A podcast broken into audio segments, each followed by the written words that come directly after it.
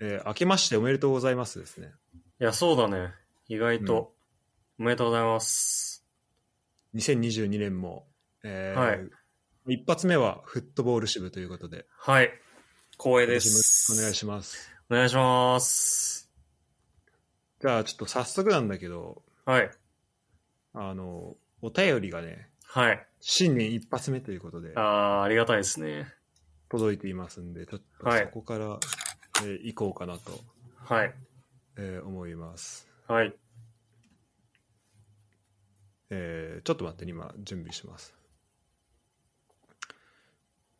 えーっと。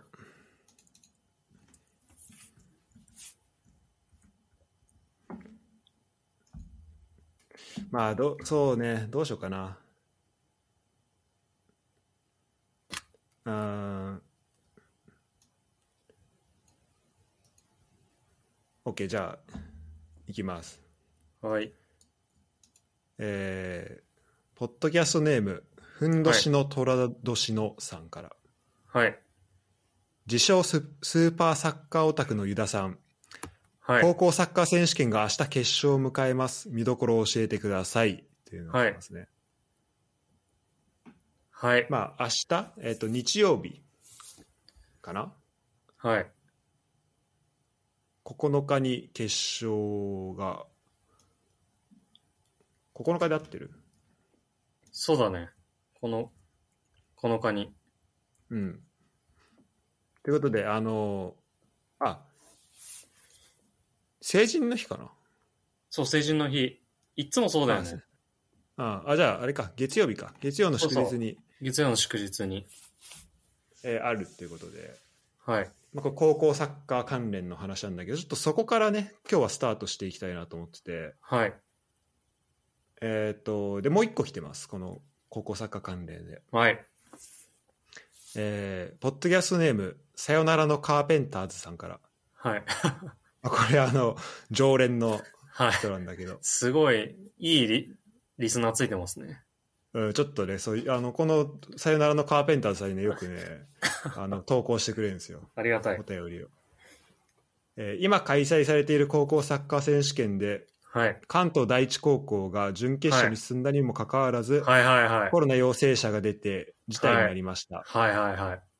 ここ最近では東京勢はなかなかいい結果が出ず、個人的にも応援していたので、とても残念でした。はい。事態までしなくてもいいんじゃないかなと思ったのですが、サッカー協会として何か他に取り入れた選択肢はあったのでしょうかという、はい。えーお便りが来てます。はい。高校サッカーはどう見てる結構。いやー、ちょっとね、正直、あんま見れてないっす。 正直言うと。いや、本当あまりに、こ追っのて、ない。うんそこのリスナーの方、ちょっと本当申し訳ないんですけど。うんえ、でも、もちろん、要所要所み、なんか、ハイライトとか見たりしてるんだけど、うんうん結構もうどんどん進んじゃうからね、もうが、もう、なんて言うんだろうな、ふふわっと見ようとしてるんじゃなくて、すごい、こ今年は見るぞっていう感じで見ないと、うんうん高校サッ高校サッカー終わっちゃうね。って反省してるところですね、今。確かにね、あの、中1日ぐらいで済むしね、そうなんだよ、どんどん行くから。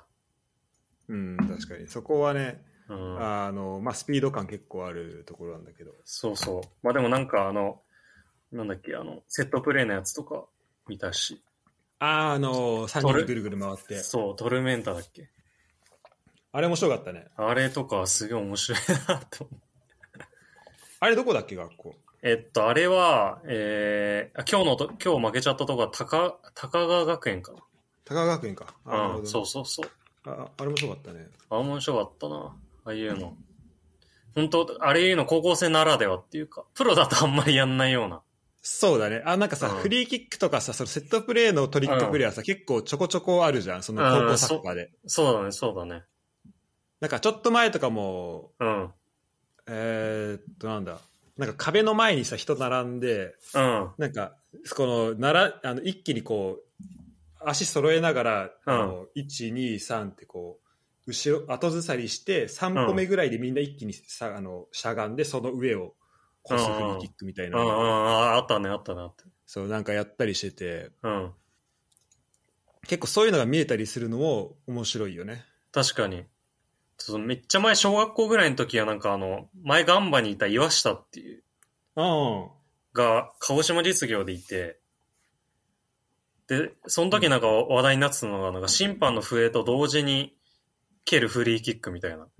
えー、あ、やそつんなにしたんだ。やってて、でもなんか、今、当時すげえと思ったけど、なんか今思えばなんか審判の笛吹くタイミングの次第な気がするんだけど、うん、そうだね。そこに、そうそこにめっちゃ、めっちゃ審判に協力してもらわないと無理なやつな気がするんだけど、でもなんかそれを売りでやってた。えー、じゃあそこはすごいちゃんと見てやってたってことなんだろうね。そうだね。審判を見る力みたいな。そうそうそう。そういうこといやでもそういう、でなもんか、面白いトレンドが生まれるっていうのはあるね。そうだね。うん。ならではの。まあ、高校サッカーは、そうね、まあ、こ今年100回目らしいんだけど、うんうんうん。はいはい。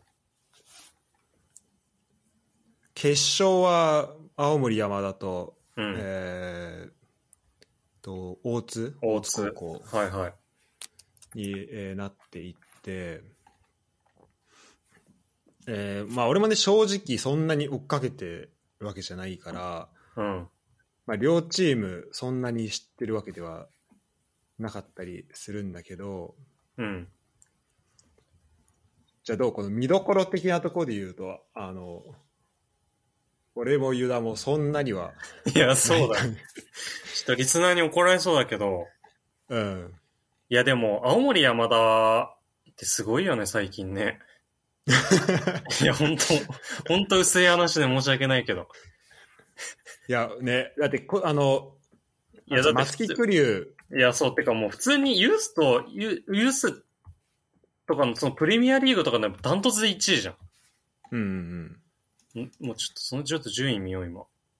そうだねちょっと、えーあのちょっといいっすか、あ見のて。い1位なのは見てなんかあのここ3年ぐらいはもっとかななんかそのその高校の大会でもう全部1位っていうのは見たわ、うん。ああ、そうだ、プレミアリーグイースト1位だな。まあ、そんなぶっちぎりではないけど、2位、1位、青森山田、2位、清水、エスパルス、3位、マリノス、4位、アルディージャ。で、この10チームの中で、高校が入ってるのが青森山田と、琉慶柏と一船か。おーで、琉慶柏が8位で、一船が9位。うんうんで、まあ、ちなみに10位がレッツっていう感じだね一番そうだねそうんそう、いやでもこれ、見てもちそょうそっとうたるいチームやだしねいや、そうだよね。これでぶっちぎりで今1位になってて、で、うん普通にあれだもんね、その、こう、あの、こういう J ユースの人から、からも、青森山田でやりたいって言って、高校から来る人も多いっていう話も、ああそうなんだそう聞くぐらいだから、前なんかレイソルのユースかなんかで2年生で、2年生、あ、3年生のタイミングでか。で、青森山田来てる人もいたしな。なんかで。ええあれ転校みたいなことそう、転校みたいな感じで。その後プロ行ったみたいな。だって青森山田とかだとさもうん。うもう場所を青森まで行かないとダメなわけじゃんそうだね。うんなんか天候とかさやっぱ大変青森だから大変な気がするけどそこはそんな問題になんないんだねいや、確かにその立地的な不利はないのかなと思うけど。ねなんかどうやってやってんだろうって思っちゃううね、ん。確かに。まあ、施設とかもすごいのかな。あ、聞こえるあごめんミュミュートにしてたいや今さ順位表見てるけどさうん。あの得失点差がもう上の2チームで青森山田36清水25で、うもんう。あと全部まあ大宮がプラス2だけどあともう得失点差全部ゼロかマイナスみたいな、すそうだごねい状況だねこれは。いや、ほんとそうだよ失点9とかだもんな、なんか、し16試合で。本当だね。で、得点45点。いや、結構圧倒的だな。うん。OK、じゃあ、あのまあ、決勝は、まあ、楽しんでくださいってことだね。あの、他に多分、詳しい人がたくさんいるから。いや、まあそうだね。あと、まあみんな知ってると思うけど、その、宇野善斗っていう選手めっちゃいいんで。ああ、あれ、どこ、あと町田だっけないそうそうそう、町田行ったけど、本当に、レッツ来てほしかったなっていうぐらいの。なんか俺、ハイライトしか見てないんだけどうさ、んうんうんうん。 11番の選手いや、多分、あ、ちあ、じゃあ、ああと11番選手が、うん。なんか、あの、結構面白い、あの、右サイドの選手だったんだけど、はいはいはい。面白いなと思ってたなんかそあの去年の最初ぐらいにあの、はいなんかレッツの練習参加とかしてたみたいねああ、えっと、誰だろう。えー、ちょっと待ってね。えっ、と藤森藤森。はいはい。うんだからそう結構そのだから多分松木宇野とかめっちゃさもう内定決まってて、そうだね。内定しててみたいな感じですごいけど、うんうんうんまあそれまだ内定してない選手でもなんかでもう3年生とかでなんかどうすんだろうみたいな人は結構なんか気になる人やっぱたくさんいるよねそうだね。うん、いや、そう、ここのさ、ちょっと高校サッカーのタイミングで難しいのはさ、もう我々、その高校サッカーめっちゃ見てるし、普段からプレミアリーグとか見てる人じゃない限り、うん、もう選手権で初めてこう見る人も結構いるわけじゃん。そうだね。選手とか。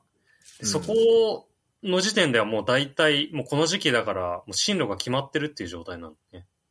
そうだよね。だからいつもなんかその選手権ですげえいいのに、なんで決まってないのみたいな人も出るっていうのが結構あるあるのうん、うん、うん、確かに。毎毎回、毎年そうなってる気がする。すあるよね、なんか。あれ、なんでこの人普通に大学行くんだろうみたいなね。まあ確かに、まあユース、普通にそのね、各クラブユースもあるし、そうそうそまあだからすぐにってのはまあ難しいんだろうけどねう。。そうだね、この今1月に良かった。でも、毎通にいたけけどな、なんか、み何件か見たことある。もうめちゃくちゃ活躍して良すぎて、もうプロ。あ、そのまま決まったみたいうんな。うんうんまあ、その時、その前からちょっと声かけてたのかもしれないけど、うん、そっから決まってたっていうパターンもあるから。確かにね。まあそこの機会にはなるだろうね。そう、だからまあそ、こをね、アそうピーそルうすそるう。機会。そう。だからまあちょっと本当、こっち都合だけの話すると、なんかまあ夏ぐらいにやってくれたらね、もっと、確かに。もっといいんだけどなって毎年思うわ。それ、そしたらまあこの人取ってほしいな、みたいな話を、よりできるから。確かに。まあでも、この時期のなんか風物詩としてもなっちゃってるから、それはそれでいいけど。そう、あとね、意外と、うん。この冬って、なんかうん他に見るものがたくさんあって、あんまりあーいや高校サッカーを、もし見ようと思わないと、あんまりね、確かにね。見ない。まあ、普通にテレビでやってるから、うんうんうん。で、年末年始結構家にいたりするし、まあ、それで見ることはあるんだけど、うん。結構俺ね、なんかこ、ここまでの二十何年間を振り返ると、んなんか、普通に高校サッカー選手権より甲子園の方が多分見てる時間長い。ああ、なるほどね。うん確かに。まあ高校サッカー選手権だとその予選がこの場でやったりしてたあの予選といううかんトーナメントの最初のとかは普通に駒場でやっててそれ見に行ったりとかはまあできてたけどはいはいはい。なんかうあの決勝とか近づいてきてこのねこのぐらいのタイミングになるとあんまり行こうって言って行ったりとかはあんまり、まあ俺はできてなかったかな、うん、はいはいはなんか甲子園だと夏休みにちょっとあの、うん大阪旅行神戸旅行してい。うん。そのまま見に行ったみたいなのも、まあ、1回2回ぐらいあったんだけどあ、本当？ええいいねう。んそうそれがねまあなかなかまあだからねまあこれ時間を作ってないのは完璧にあのこっちの問題なんだけ いど、や、そうだね。まあ、そういうのはあるよねそうだね。まあ、あと、結構こ、高校サッカー思い出じゃ語るとすると、うんなんかすごい見に行ってた時あったんだよな、小学校の時。それこそ、ああの、ホンダとかの時代。うん。えー、ホンダとか、結構その代すごくて、ホンダ、岩下、コロキ、おおすごい、岡ね、岡崎とかの時かな。ちょっとどこ優勝したか忘れちゃった けど。ほでもホンダ結構すごいあったな。やっぱり。じゃなあんか17年前とかだよねそうだね。うん。 167年前とか、そなんか1回戦で本田と岡崎が当たって、本田がああー、勝ったっていうその年か。そうそうそう。だからホンダがなんか、なんだっけ、あの、抽選する前にもう見えちゃってたけど、わざわざとそれ引いて、岡崎と当たったみたいな。えーうん。滝が第一か。そう、なんか、もう、あれだっけ、滝川大一もその時はすごい、そあう、ー強かったんだよね。優勝候補だったんだよ強かったねんだよ。そうそうそう。んでも、もう、滝が第一でやりてえと思って、引いたみたいな。すごいな。なんか第83回のホームページあるけど、すごいよ、うんこのあ、本当注目選手。うちょっんと。見よ渡辺、あ、今ね、えっと、あじゃあ、ズームのとこで送るね。う。ありがとう。そういうの面白いよね。うん。上から、国見の渡辺一馬。はいはいはい。あ、出ためっちゃ覚えてる、これ。マジでもなんか行く、なんでプロ行かないのかと思ったもん。なんか早稲田行ったんだよね。渡辺和あ馬。あ、そうだね。うん。そうで、しかも代表なのになんか全然、すごい、もう結構無双みたいな感じなのに行かない。あ、しかも興梠じゃん、下。はそう、下幸六いはいはで岩下。おはい東福岡、近藤哲司。い。懐かしい。ははは興梠、東福岡のロ、あ、み、あ、興梠宮崎のラナージュニアって書いてあるけど。あ、マジで。うん 覚えてる。本当だ。 あ、近藤じゃん。裏に来たよ、これ。そうそう、近藤哲司。はいはいは岡崎。で、赤星貴文とかね。い。あー、出た出た。顔し見に行ったわ。確かに、ああ、だからこれ小学校4年生ぐらいの時だな。そうだ、この人つ、この人たち結構全員覚えてるわ、この。名前出てる人。うんあ、全員覚えてる。うん。一番下の福士さんって人はなんか慶応で体育の先生やってた気がすんな。ええあ、この渡辺確か、この渡辺もいたしね。仙台に行っ一軍渡あ辺ー渡あ渡辺ー、あーそう。た。渡辺光大。えー、すげえ。いや、面白いよね。だからこう。面白いねちょっとマジで前のやつ振り返っても面白いし。いや、そうだね、確かに。だから、まあ、今大会とかもちゃんと見とくとめっちゃ面白いんだろうな。いや、ほんとそうです。もう今自分に言い聞かしてる。思うんだけど、まあ、そんな中よ、まあ、俺はねあのそうだからちゃんと見てないんだけどうん。うーんと、まあ、ハイライトでえっ、とやっぱえっ、と誰だえっ、と前前橋育英じゃないなえっ、とあ前橋育英かはいはい。前橋育英とはい。あとこの間この間の準々決勝の試合はえっとあじゃ前橋育英じゃないなもうもう一個の、えっと関東第一とどこだっけいちょっと待って、今見る。やその試合がねもうすごかったのよちょっもとごめん、これ見てる人めっちゃイラつくだろうな、これ。うあ静学静学静学。静学だよって思って、ほんともう、すいません。そうそうそう静学と静学です。はい。しかもさ静学もさあのまあだからハイライトしか見てないけど、うん。もう終始もうずーっと攻めてていや、ほんとそうだよね。見た見た。見たそのハイライうんト、ハイライ試合ト見でてたハイライトで見た。あであの古川君とかあ、はい。岩田ね。 10番そういやすごいなと思っていや、すごいよね、あの柔らかさ。そういやだからちょっとで岩田でしょだからもうどうなんだろうなもう、まあ、楽しみだなと思って見てたんだけど、うん。で結果を知らずに見てたのでなんかその PK ってことだけしてて、どっちが勝つか知らないで見てて、はいはいはもい。う最後の最後で追いついてまあでもその前もなんかあの去年の天皇杯のうんうんあの大分川うん。う崎をちょっと思いーん出したああ、確かに確かに。まさにそんな感じだったね。もうキーパーがめちゃめちゃ止めててはいはいはい。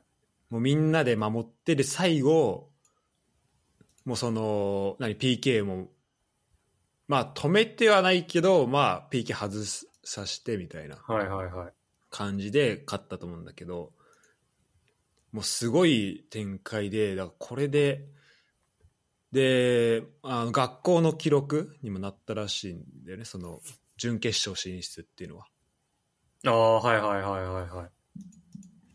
で、ああ、だから準決勝どうなんだろうなと思ったら、まあ、さっきもちょっとお便りあったけど、うん。えーまあ、準決勝の出場自体と、まあ、ここでねあのこれどっちの人からのお便りだっけなえーっとあそうさよならのカーペンターズさんからのはいはいおはい。便りで、まあ、サッカー協会として他になんか取り入れた選択肢はあったのでしょうかっていう、まあ、話もあったんだけど、はいはいはい。まあ、ちょっとそこをねあのちょっと考えたいなと、はいまあ、思うんでここの場で。はいはいはい。で、まあえっとまあ、ちょっと経緯だけ簡単に、はいはいはい。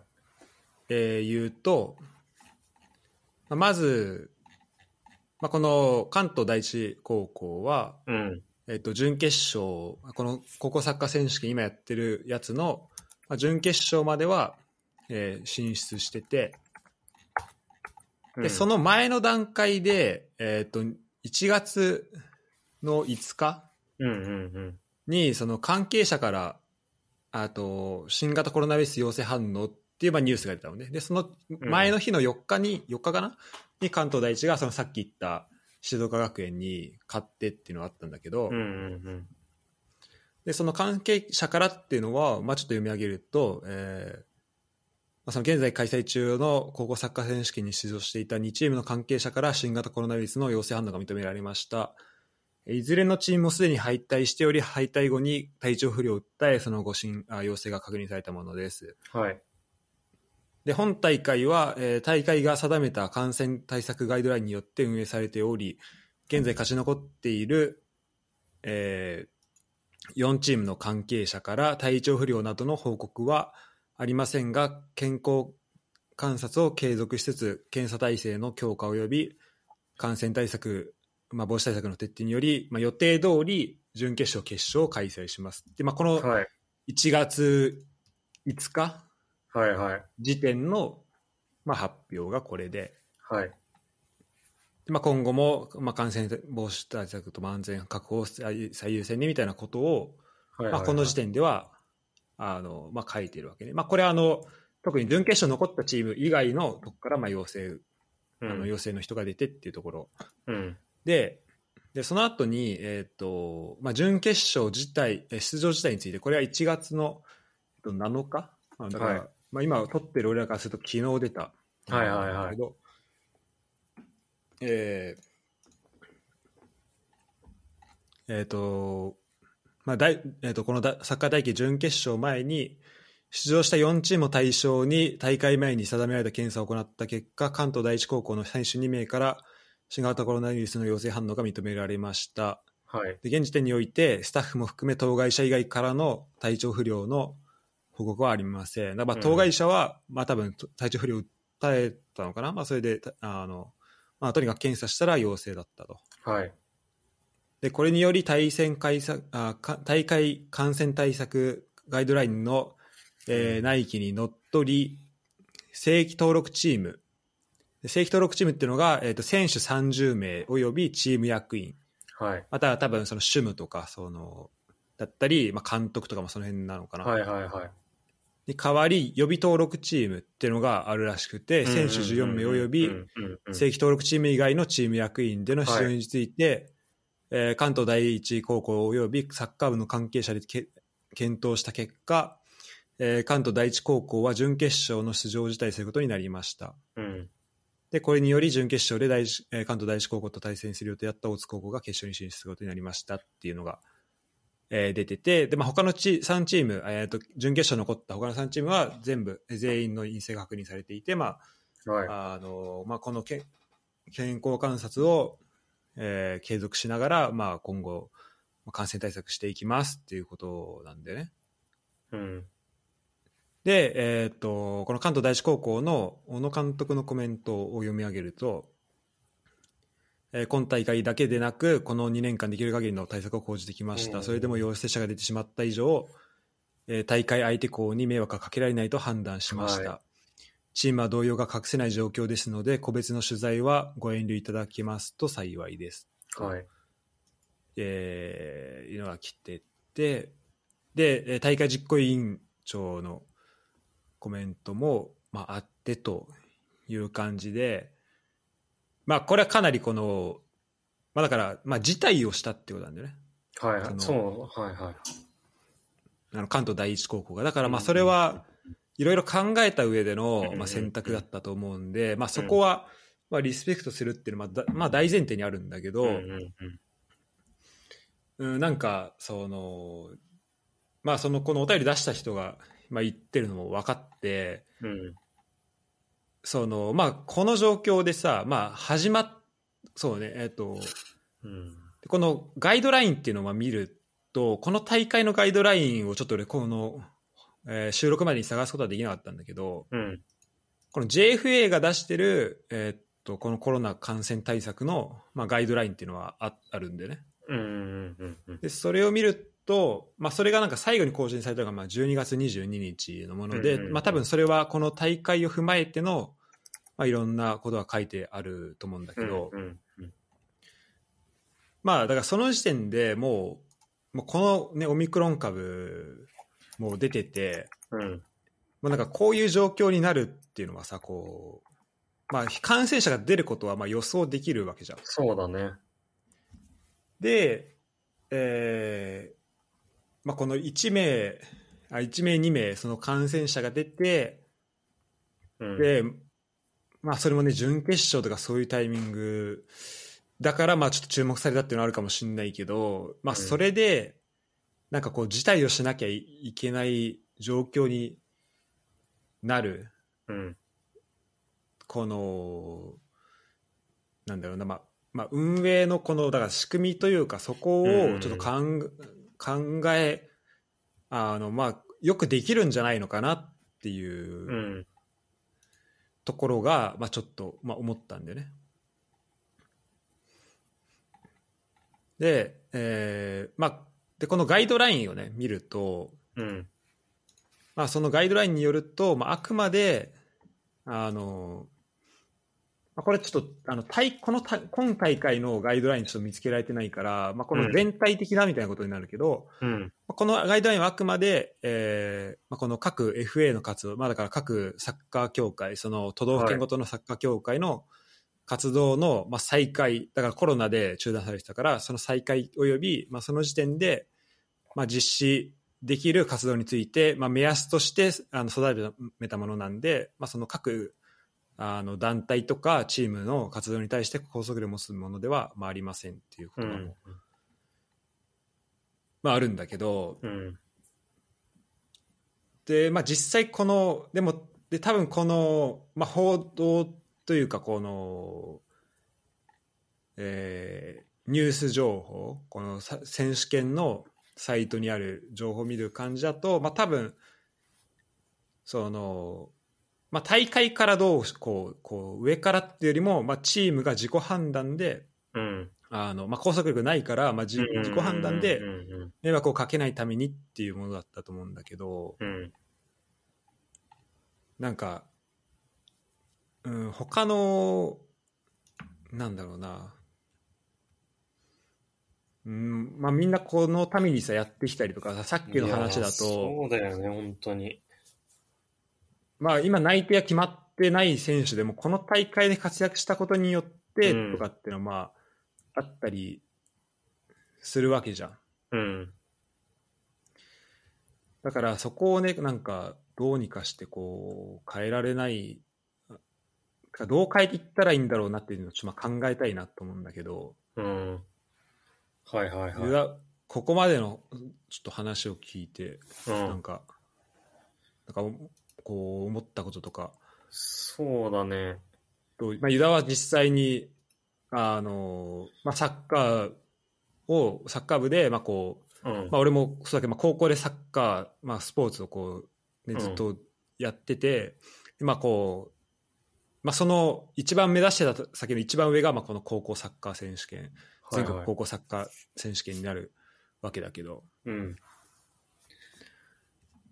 いやー、これそうだね。これ、あれなのかなやっぱその考え方としては、うんチーム内に陽性者が出ちゃうと、その他の人は陰性が確認、陰性が確認できたとしても、その陽性者以外の人は、その陽性陽性者の人と、まあ、いわゆる濃厚接触者になるからっていうことで、っていう考えなのかな、やっぱり。それ多分濃厚そうだね。だからチーム全体の人が、うん。もう完全に濃厚接触の。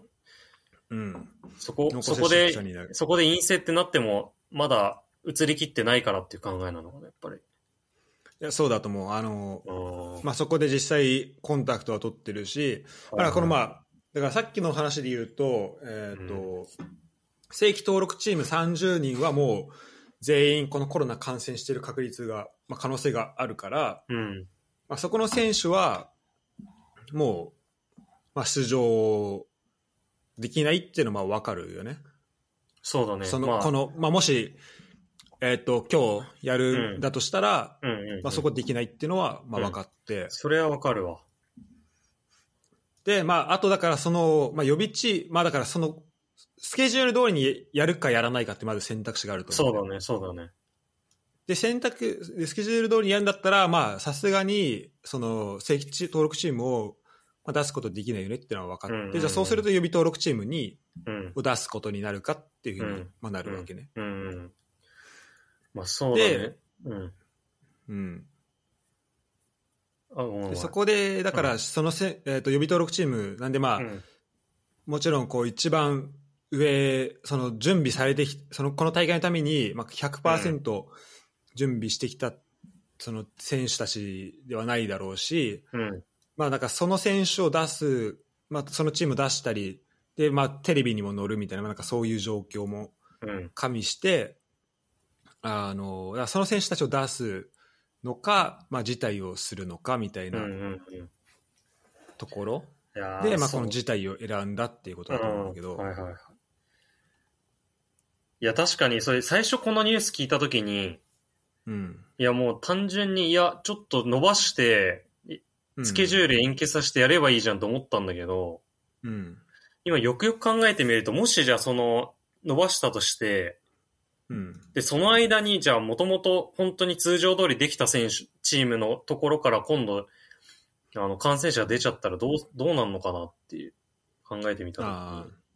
うん。それすごいなんか責任問題になっちゃう気がするんだよね。まあちょっと日本的な考え、日本的な考えかもしれないけどさ。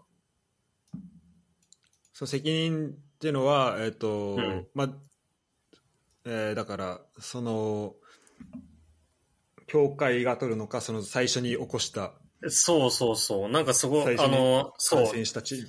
通常通りできるチームがめちゃくちゃかわいそうな気がするんだよね。そうなると。ああ。そう。なんか時期を遅らせることによってそうならないとも限らないし。うん。まあ、それ、まあ、今はね、どどのチームも全然可能性はあるもんね、そうなるそうそう。いや、だからなんか、単純に、いや、伸ばしても、治ってからやればいいじゃんと思ったんだけど、なんかそういうこと考えると、ちょっと、難しいのかなっていう気もしてくるな。うん、うん。なるほどね。うん。いや、まあもちろんそれ治って、一番は、っていう、もうどっちも感染者ないっていうのはもちろんいいけど、うん、うん。そんなことやってたら、本当にいつまで伸ばすんだとかって話になっちゃうし。そうね。うん、あいや、これ、じゃあと、じゃそう、とはいえ、じゃあこの一チームが、うん。まあ、感染者出たからといって、じゃあそれで、そのチームが全てを、まあ、背負うべきなのかみたいなのも、まあ、うん、いや、そうだねある気がするそうし、じゃあこれ、そうだねこれ今、一チームだからいいけど、もっとじゃあ、じゃあ、この、まあ今、いや敗そうだよね退したチームから、そのん二チームから出てたわけだけど、じゃあこれが残ってたら、うん。残ってて、じゃあこの、もうじゃあもしね、あの、まあ、3チーム残ってて、うん。で、それで、準決勝のうち4チーム中3チームが敗退になって、うん。でじゃうあそのの残り1チーム優勝なのとかさ、ねえねえ。ほんと、そう、そうなっちゃうよね。うん、だからこうだからまあ事態はうんだからまあその選択肢しかだから多分もううーんとだからこの関東第一高校としてはもうその予備チームを出すか予備登録チームを出すか、うんまあ、事態をするかって選択肢しかなかったけど、うんじゃあそのスケジュールのところとかを、まあ、そもそもこの状なんだもうコロナと付き合いながらやっていくって状況で、うん。まあ、もうちょっと柔軟性のあるものに、うん。まあ、できるんじゃないのかなっていうところだと思うんでね。うん、そうだね。で、まあ、これもう一個多分、そのコロナだったからこそ、うんのなんか問題があるのかなと思って、うん。で、それが、えっと、今回その決勝に進出した、まあ、大津高校なんだけど、うん大津高校のなんか支援金緊急募集って見たんですよああ、なんか、見た。うん。でそのそう、えっと、高校サッカー公立校唯一の、うんえっとまあ、今大会ね4強で支援金、資金不足だったけど1000万円のしあの1000万円、えっとまあ、支援金の募集をしたんだよね。うんっていうのもほんとか勝ち上がってったからそのトーナメントを。うん。だからその、まあ、ホテルの宿代とかが、まあ、持ってたよりもこう、まあ、予算を超えてきたっていうところうで、ん。あのまあ、その支援金の募集をしたら、まあ、1000万円集まったと。うん。で、えっと、例年であればこれ今放置新聞のあのほスポーツ報知のやつ読んでんだけどはいは例い年だと,、えっと前年度大会のし集,、えー集客の収益から各校に交通費とか宿泊費とかの補助金が出るらしいんだよね。うん。うん。うん。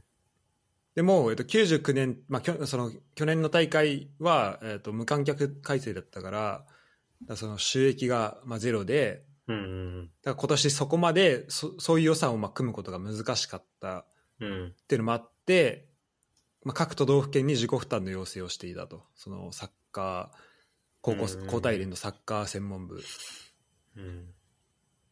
で、まあ、来年以降もまあどうなるかわからないみたいなところで、まあ、そもそもこの運営してる大大元が、うん。まあ、カツカツでみたいなそなんかそういう状況もうん。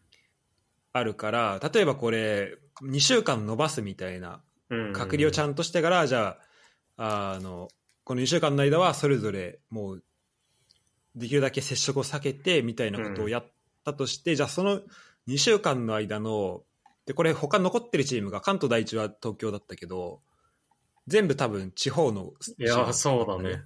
うん。うん。だから、まあ、全部宿必要だし、じゃいや、そうあだね。そこをそこどうすんのみたいな話にも多分なってきたと思うし。うん。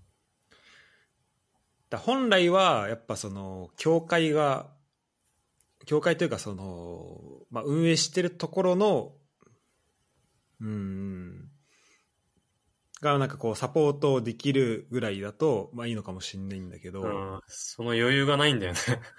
多分その余裕がなかったのかなっていう気もする。確かに、そうだね。GFA めっちゃ、なんか、財務状況悪いみたいな、出てたよね、こと今年。ああやっぱそうなんだ。出てたね。結構赤字だみたいな。でただ一方で、まあ、これは全国大会じゃないからちょっとまた別なんだけど。うん。えっと去年の、えっと春季東、えっと高校野球の話なんだけどはいはいはい。去年の春季東京都大会の決勝がこれ2回延期した末、えっとこれ関東第一高校がまあ優勝したらしいんだよねああ、そうなんだ。こっちは野球なんだけどはいはいはい。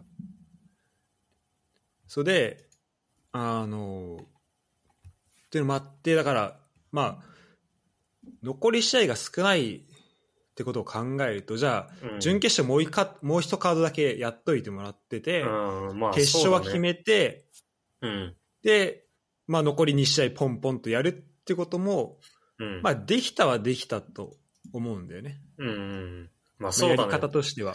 まあ確かに準決勝ぐらいからだったらできるよね。でなんかその後にうん例えば、まあ、これさ東京都大会だから、まあ、その後多分関東大会とかがあるはずじゃん。うん。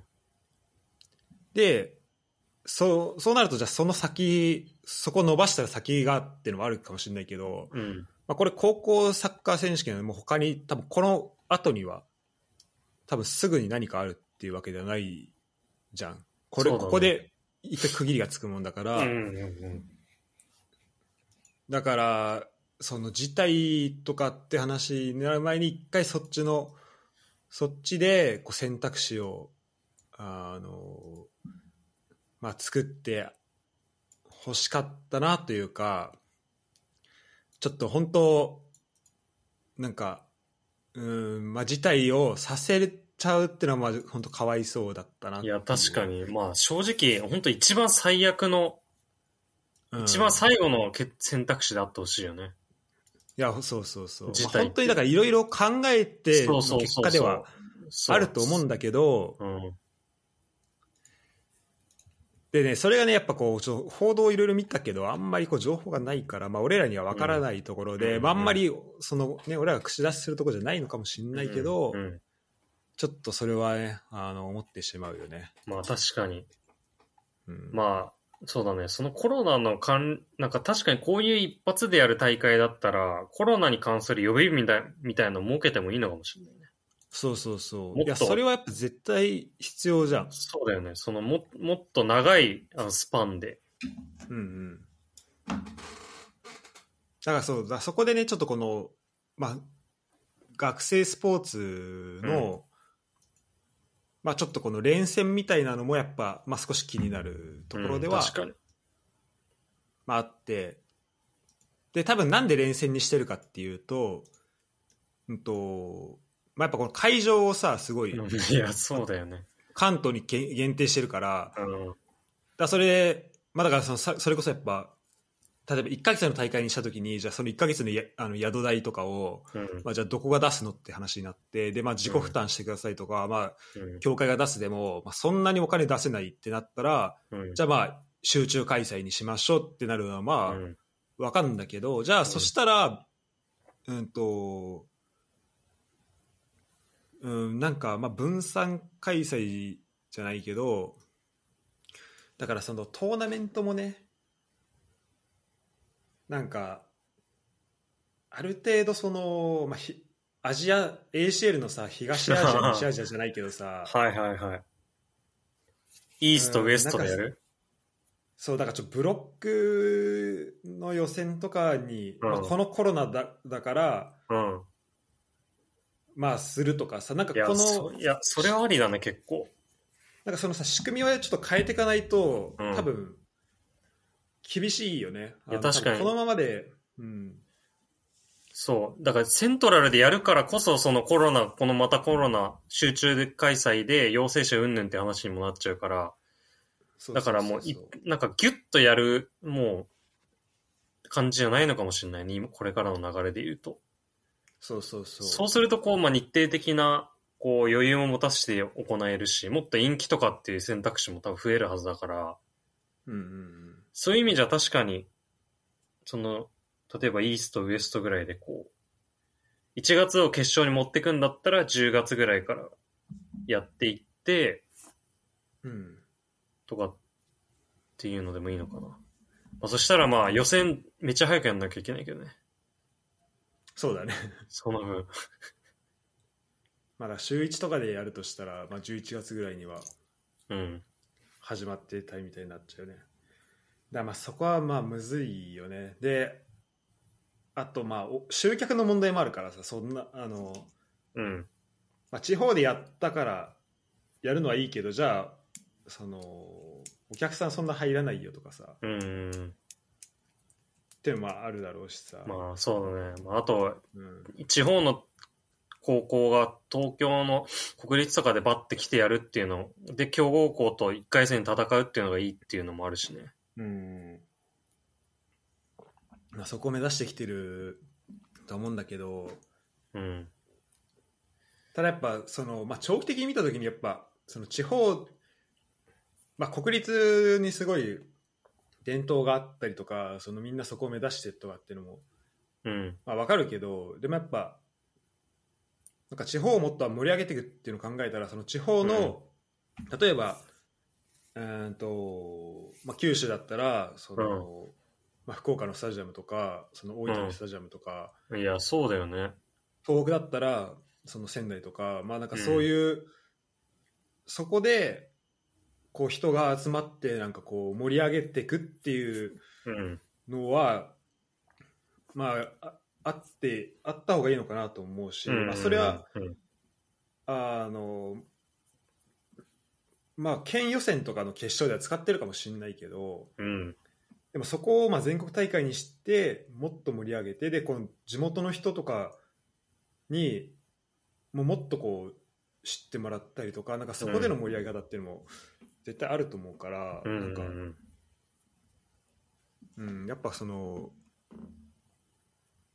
うんまあ、こうやって集中的になんだろうな、まあまあ、もうちょっとあの、まあ、そんなに週1とかじゃなくてもいいけどじゃあ例えば中2日とかでもしうんややるんでもまあ12月の初めとかまあ中旬ぐらいスタートで多分間に合うと思うんで今のうん日程だったら、うんで、まあ、最後の2試合はまあ今と同じで国立でいいと思うけど、うんうんってやるんだったら、うん、てかまあそのコロナをかあの考慮して、うんまあ、余裕ある程度持たしてっていうのを考えていくとしたら、まあ、実際、中でどんだけ開けるかっていうのは別として、やっぱこうセントラル以外の開催の仕方っていうのもまあ考えていいんじゃないかなとい。や確かに今セントラルのちょっとデメリットが多すぎるなうん、そうだよね。だってそもそも東京って一番感染者多いところで、そうそうそう。やってるし本当そう。しかもそのなんか海外でやる大会だったらセントラルは、まあ隔離云々って話あるから、まあ仕方ないと思うんだけど、うん、別に国内で隔離ないし、そうだね。そういうこと考えるとやっぱ地方でやった方がいいなあ気がするな。で、しかもその方がなんか開催も、なんか正直高校サッカー PK 戦めっちゃ多いじゃん。うんうんあれも、まあ、ドラマであると思うんだけど、実際、選手も、なんだろうな、もっと90分で、とかで決まる仕組みもあった方がいいのかなと思うし、うん、うんうん。そういう意味で別にトーナメント、そう、そう、トーナメントじゃなくてもさ、なんかグループリーグとかでもやってもいいだろうし、ああ、なるほどね。そ確う、かそにしたら、それ面白そう、いね。そしたら、こう、その上位何チームが国立行けるとかさ、うん、関東確かに。その方がなんか結構納得感があるけど。そうね、だからこれいろんな、だからその大会のまあ作り方をそもそも考えるみたいなところだけど、まあ、そこはちょっと考えるの面白いところでもあるし、うん。もう多分、いや、でもね、こんな悲劇でしかないしさ、しかも別に何か本当悪いことしてたわけではないわいけじゃや、ん。本当だよ。で、本当それで、まあ、人生が変わってしまうわけうん。でさ、なんかそこ、だからこの仕組みをずっと続けて、うん。うん、ずっとは続けられないんじゃないのかなって気がすいるよやね、これそうだね。そんななんか伝統だからとか、そういう風習だからとかっていうことで済ましちゃいけない問題だと思うけど、本当に。うん、どんどん、そういう時代に合ったやり方に変えていかないと。ねうん。えやでもしなんか今さあなんかあごめんえっと中日を1日ずつ開けてるらしいんじゃん、この大会も、も。うんうん。いでそれもなんか去年まではなんか毎日やってたんでしょやさ、そうだからそこも変わったみたいでうん。だから1日開けるようにしましたみたいなのもまああってうーんまあそうだからまあこう大会の仕組みとして変えれるところはあって、まあ、まだ言ってもコロナ始まって2年ちょいだったりとかってところであの、まあ、大会の仕組みを変え急に変えるとかそこに対応させていくのはまあ難しいとは思うんだけど、うん。でもやっぱり、うんまあ、そこはねこう動いていかないといけないところなのかなっていうふうには思ったね。そうだね。 うん、という感じかななんかなんかまあ大会自体を見てないから、まあ、それ以外のところで喋るってなるといや、そうだ。ちょっとこういう感じにはなりい。ますけど、まあでもまあこれがもう、まあ、この決定自体は動かないと思うから、まあ、関東第一の選手はすごい、まあ、悔しさもあいるとや思ーうしそうだね。これは無駄にしてほしくない。で、なんかちょっとネットでそういう書き込み見ていいなと思ったんだけど、うんまあ、これはもう全く別として、なんか例えばゼロックスの前座試合で関ああ東関東第一出てもらうとか、確かにねそういうなんいかや、そう、何かしら舞台やをね、そう、何かしらやってほしい、本当に。うん本当だねうん。なんか、どっかの選抜と戦うとかうんでそもうだいいねと思本う当そういう、うん、でもいいと思うし、その、 J リーガーのお客さんの前で見てもらうとか。うんうん。そう思う。ゼロックスとかそういうのに使ってほしいわ、結構。そう、いや、本当だね。さうん。最後それだともう、最後はこれだとちょっとね、やりきれないところもあるだろやうりきれなすぎる。うん。うんまあ、あとはまあこのね、まあ、だから、まあ、人生のすごい、まあ、大きなイベントで、まあ、これはすごい、まあ、本当にネガティブなことではあるかもしれないけど、まあ、それをこう経験した人がこの後どうなっていくのかなっていうのはちょっとすごい注目はしたいなうとん。うん。思います、ちょっと、まあ一言っぽくなっちゃうけど。いや、そうだね。でも、すごい、まあ、本当に、まあ、軽い言葉かもしれないけど、本当すごい、その、とんでもない経験だよね。うん、いや本当にだからこれどうやって乗り越えていくのか、うんそこは本当にあのでなんか、まあ、あのサッカーをやってた人たちだってまあ乗り越えられると思うし、んうんうん。あんな粘り強く勝ち上がってたから、うん。まあだからまあどうなんだろう内定のプロ内定の選手とかもいるのかな、まあ、分かんないけど、まあ、大学に行く人も多分多いんじゃないかなって気もするし、うんあのうん大学で続ける人もね、まあ、こういう終わり方だとうん。続ける人は多い気もするしちょっとうんその人たちがどう、どういうふうになるのかなみたいなのはちょっと楽しみ、うん。まあ、勝手だけどね楽しみちょっと楽しみかなとはうん思いました、うんうんという感じでいいですか高校生か、でねお便りがえっとでもう一個お便り紹介していいあ、まだ、またあんのあままだありますありがたい。ちょっとこれはねあのちょっとあのちょ俺つちょつ作って作っていかないといけないからじゃあいきますねはい。ポッドキャストネーム、メッシ。はい、ユダ・ゴータ。パリ・サンジェルマン所属のリオレネル・メッシだ。君たちは日本からサッカーを盛り上げる活動をしていると聞いたよ。とても素晴らしいことだ。今はコロナウイルスのせいで世界中が我慢しなくてはならない。それはサッカーを愛する全ての人たちの、人たちもそうだ。はだい。からこれからも活動を続けてほしいんだ。はい。僕からも君たちに質問があるよ。今年はワールドカップがあるね。はい。優勝はどこの国になると思う僕自身最後の出場になることは覚悟しているんだ。集大成を見せたいね。いろんな人がレオはもう終わったと言うかもしれないが、はいそれは大会を見てもらえばわかるよ。少し気がかりなことは、ポルトガルがまだ出場を決めていないことだ。はいはいはい。ロロナウドと一緒に出たいね。彼はいつだってベストな選手だし、人としても素晴らしい。僕は彼をリスペクトしているし、彼もそうだと嬉しいね。二人ともアルゼンチンは強いよ。僕は本気で優勝する気でいるし、そのための準備をしている。はい。放送を楽しみにしているよ。という、あの、あー、すごい。ビッグネームから。ついにね、メッシから いやー、飯から来るようになったか。来るなってまあ、これがあの今、あの、悪名高いなりすましっていうやつ ですね。君は高いやつ。うんいやー、こ続けてるといいことあるな。ということで、あの、ワールドカップの、いやー、ワールドカップですよ。そう、今年ね、何やともあれ、ワールドカップイいヤや、ーなんでかね、早くないなんかやっぱ。オリンピックあったからかな。去オリ年。ンピックもあったしななんね、かそうだね。やっカぱー、カームがやっぱなんかおかしい。うん、そうだね。なんか全然、なんかさ、うそう、ん。早すぎて、そうそうそなんう。か、なんか、あの、2018のワールドカップがなんか2019にやったんじゃないかなってぐらいも、いうや、わかるわかる。ね、なんかすぐ来てる感じあるよね。そうそう。てかまあ、なんで一番かって思ったらやっぱ、日本が予選突破決まってないからだわ。まあ、それもあるわ、確かうにん。そこだと思うんだよね、実際。なんか、ワールドカップさあっていう感じではないもん、まだ。うん、ほらね。いけんのかな、まずそのまずそこだよね。そうそうそう。まあ、そそうだね。で、これもちょっとノーションに、あのね、今の状況をまとめたやつを作ってるから、ありがとう。ユダ、見といて。今、うんと、枠が32だよね、今年はは。いはいは今年まで32だっけい。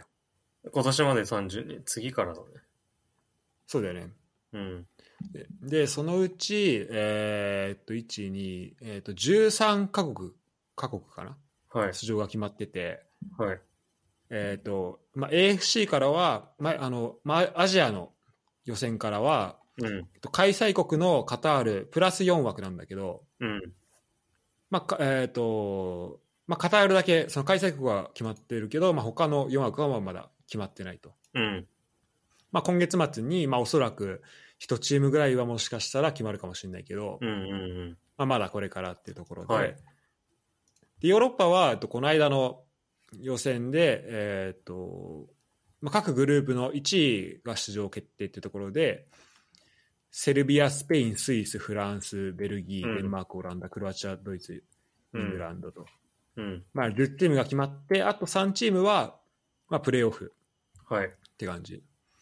はい。で南米予選は、えー、と 4, 4プラス5、えー、と4チームと、あと5位のチームは、えー、とアジアの最終予選の3位のチームとはい。プレーオフ はい。だから日本は3位になってで3位同士でまずやるけどそこで勝ったとしてもこのブラジルあとブラいジルじゃや、ないそうななんだよ。南米予選5位とやんなきゃいけないんだよそうなんだよ。めちゃくちゃ強いよね。で後でちょっと南米予選もいあや、のそうだ話ねす。るけどもうねチームいやここ5位来るのみたいなチームがあるからいや、もう怖い。あ、もうちょっとあんま見ないようにしてたぐらい怖い。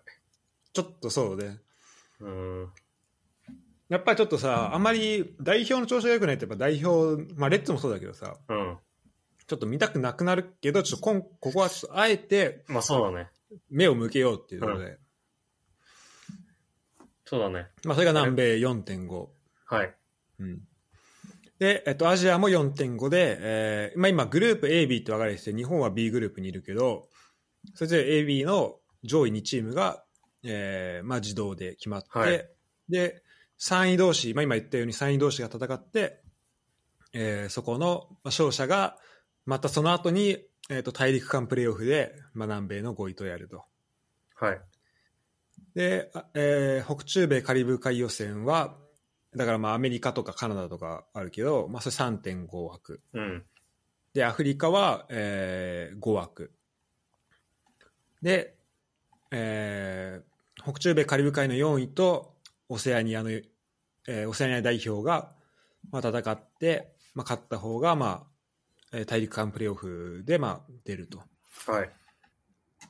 まあ、予選のこう組み合わせとしてはまあ大体そんな感じで、うんえー、と開催国で欧州からが一番多くてで他南米アジアカリブ海北中米カリブ海えーアフリカがまあ続いていくという感じなんだけど、まあ、まずはどうしようかな高校サッカーより多分こっちの方が喋れるでしょいや、そうだね。さすが に。そうだね。ということで、ちょっとあのーまあ、日本代表も、まあ、今月末、試合あったりするけど、うちん。ょっとその辺のね、あの展望とかを話していきたいんだけど、はい。まあえー、と今言ったように、まあえっとアルゼンチンはもう出場が決まってるわけよ。うんうん。そうだね。でなで南米予選は、えっと、ブラジル、アルゼンチンは無敗で両方ともいて、ブラジルが1位、アルゼンチンが2位。うんうんうん。になってて、で、現状だと3位がエクアドルで、うん。え勝ち点23。うん。で、その下がコロンビア、ペルーで勝ち点17ずつ。で、6位、7位がチリ、ウルグアイ。いや、やばい。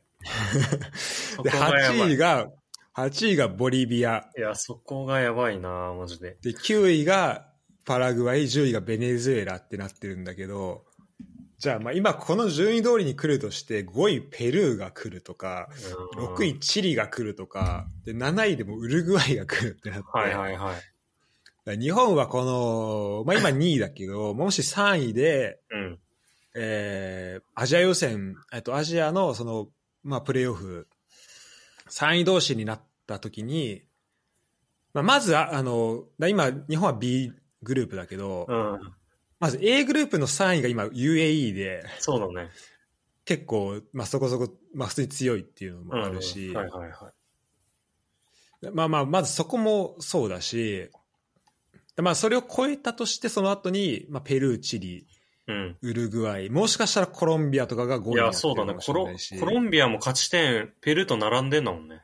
勝ち点並んでるもん。そ。だからコロンビア、ペルー、チリ、ウルグアイだったらもうどこ来てもおかしくないうお感じだ。かしくないっていう状況なんでね。いや、強っ。いや、本当に、まあだからそこで、まあ一個ちょっとね、熱戦、あの、ちょっと、まあだから日本代表が、まあどうなるのか。だからまあ今月末に、中国とどこサウジオーストラリアそうだね。サウジーだね。サウジうん。とやるから、まあ、そこを2連勝して、まあ、サウジがまあ1勝だけだとしたら、まあ、2位はうんまあキープできる、でまあ、オーストラリア次第だけど、そこは。うん。で、今、B リーグはあ、B グループはサウジアラビアが勝ち点16で、はいはい。で日本、オーストラリアがまあその下に12、11で並んでて、はい。でその下4個相手オマーンだから。うん。で残りが4試合か。って考えるとまあそうさすがに、ね、この4位以下の可能性はまあだんだん減ってきたけどうん。ちょっとまだまだ気が抜けないよね。いや、そうだね。しかもあれか、これ今見てたら、たその、南米ってやった場合は、ホームアンダーウェイでやるんだ。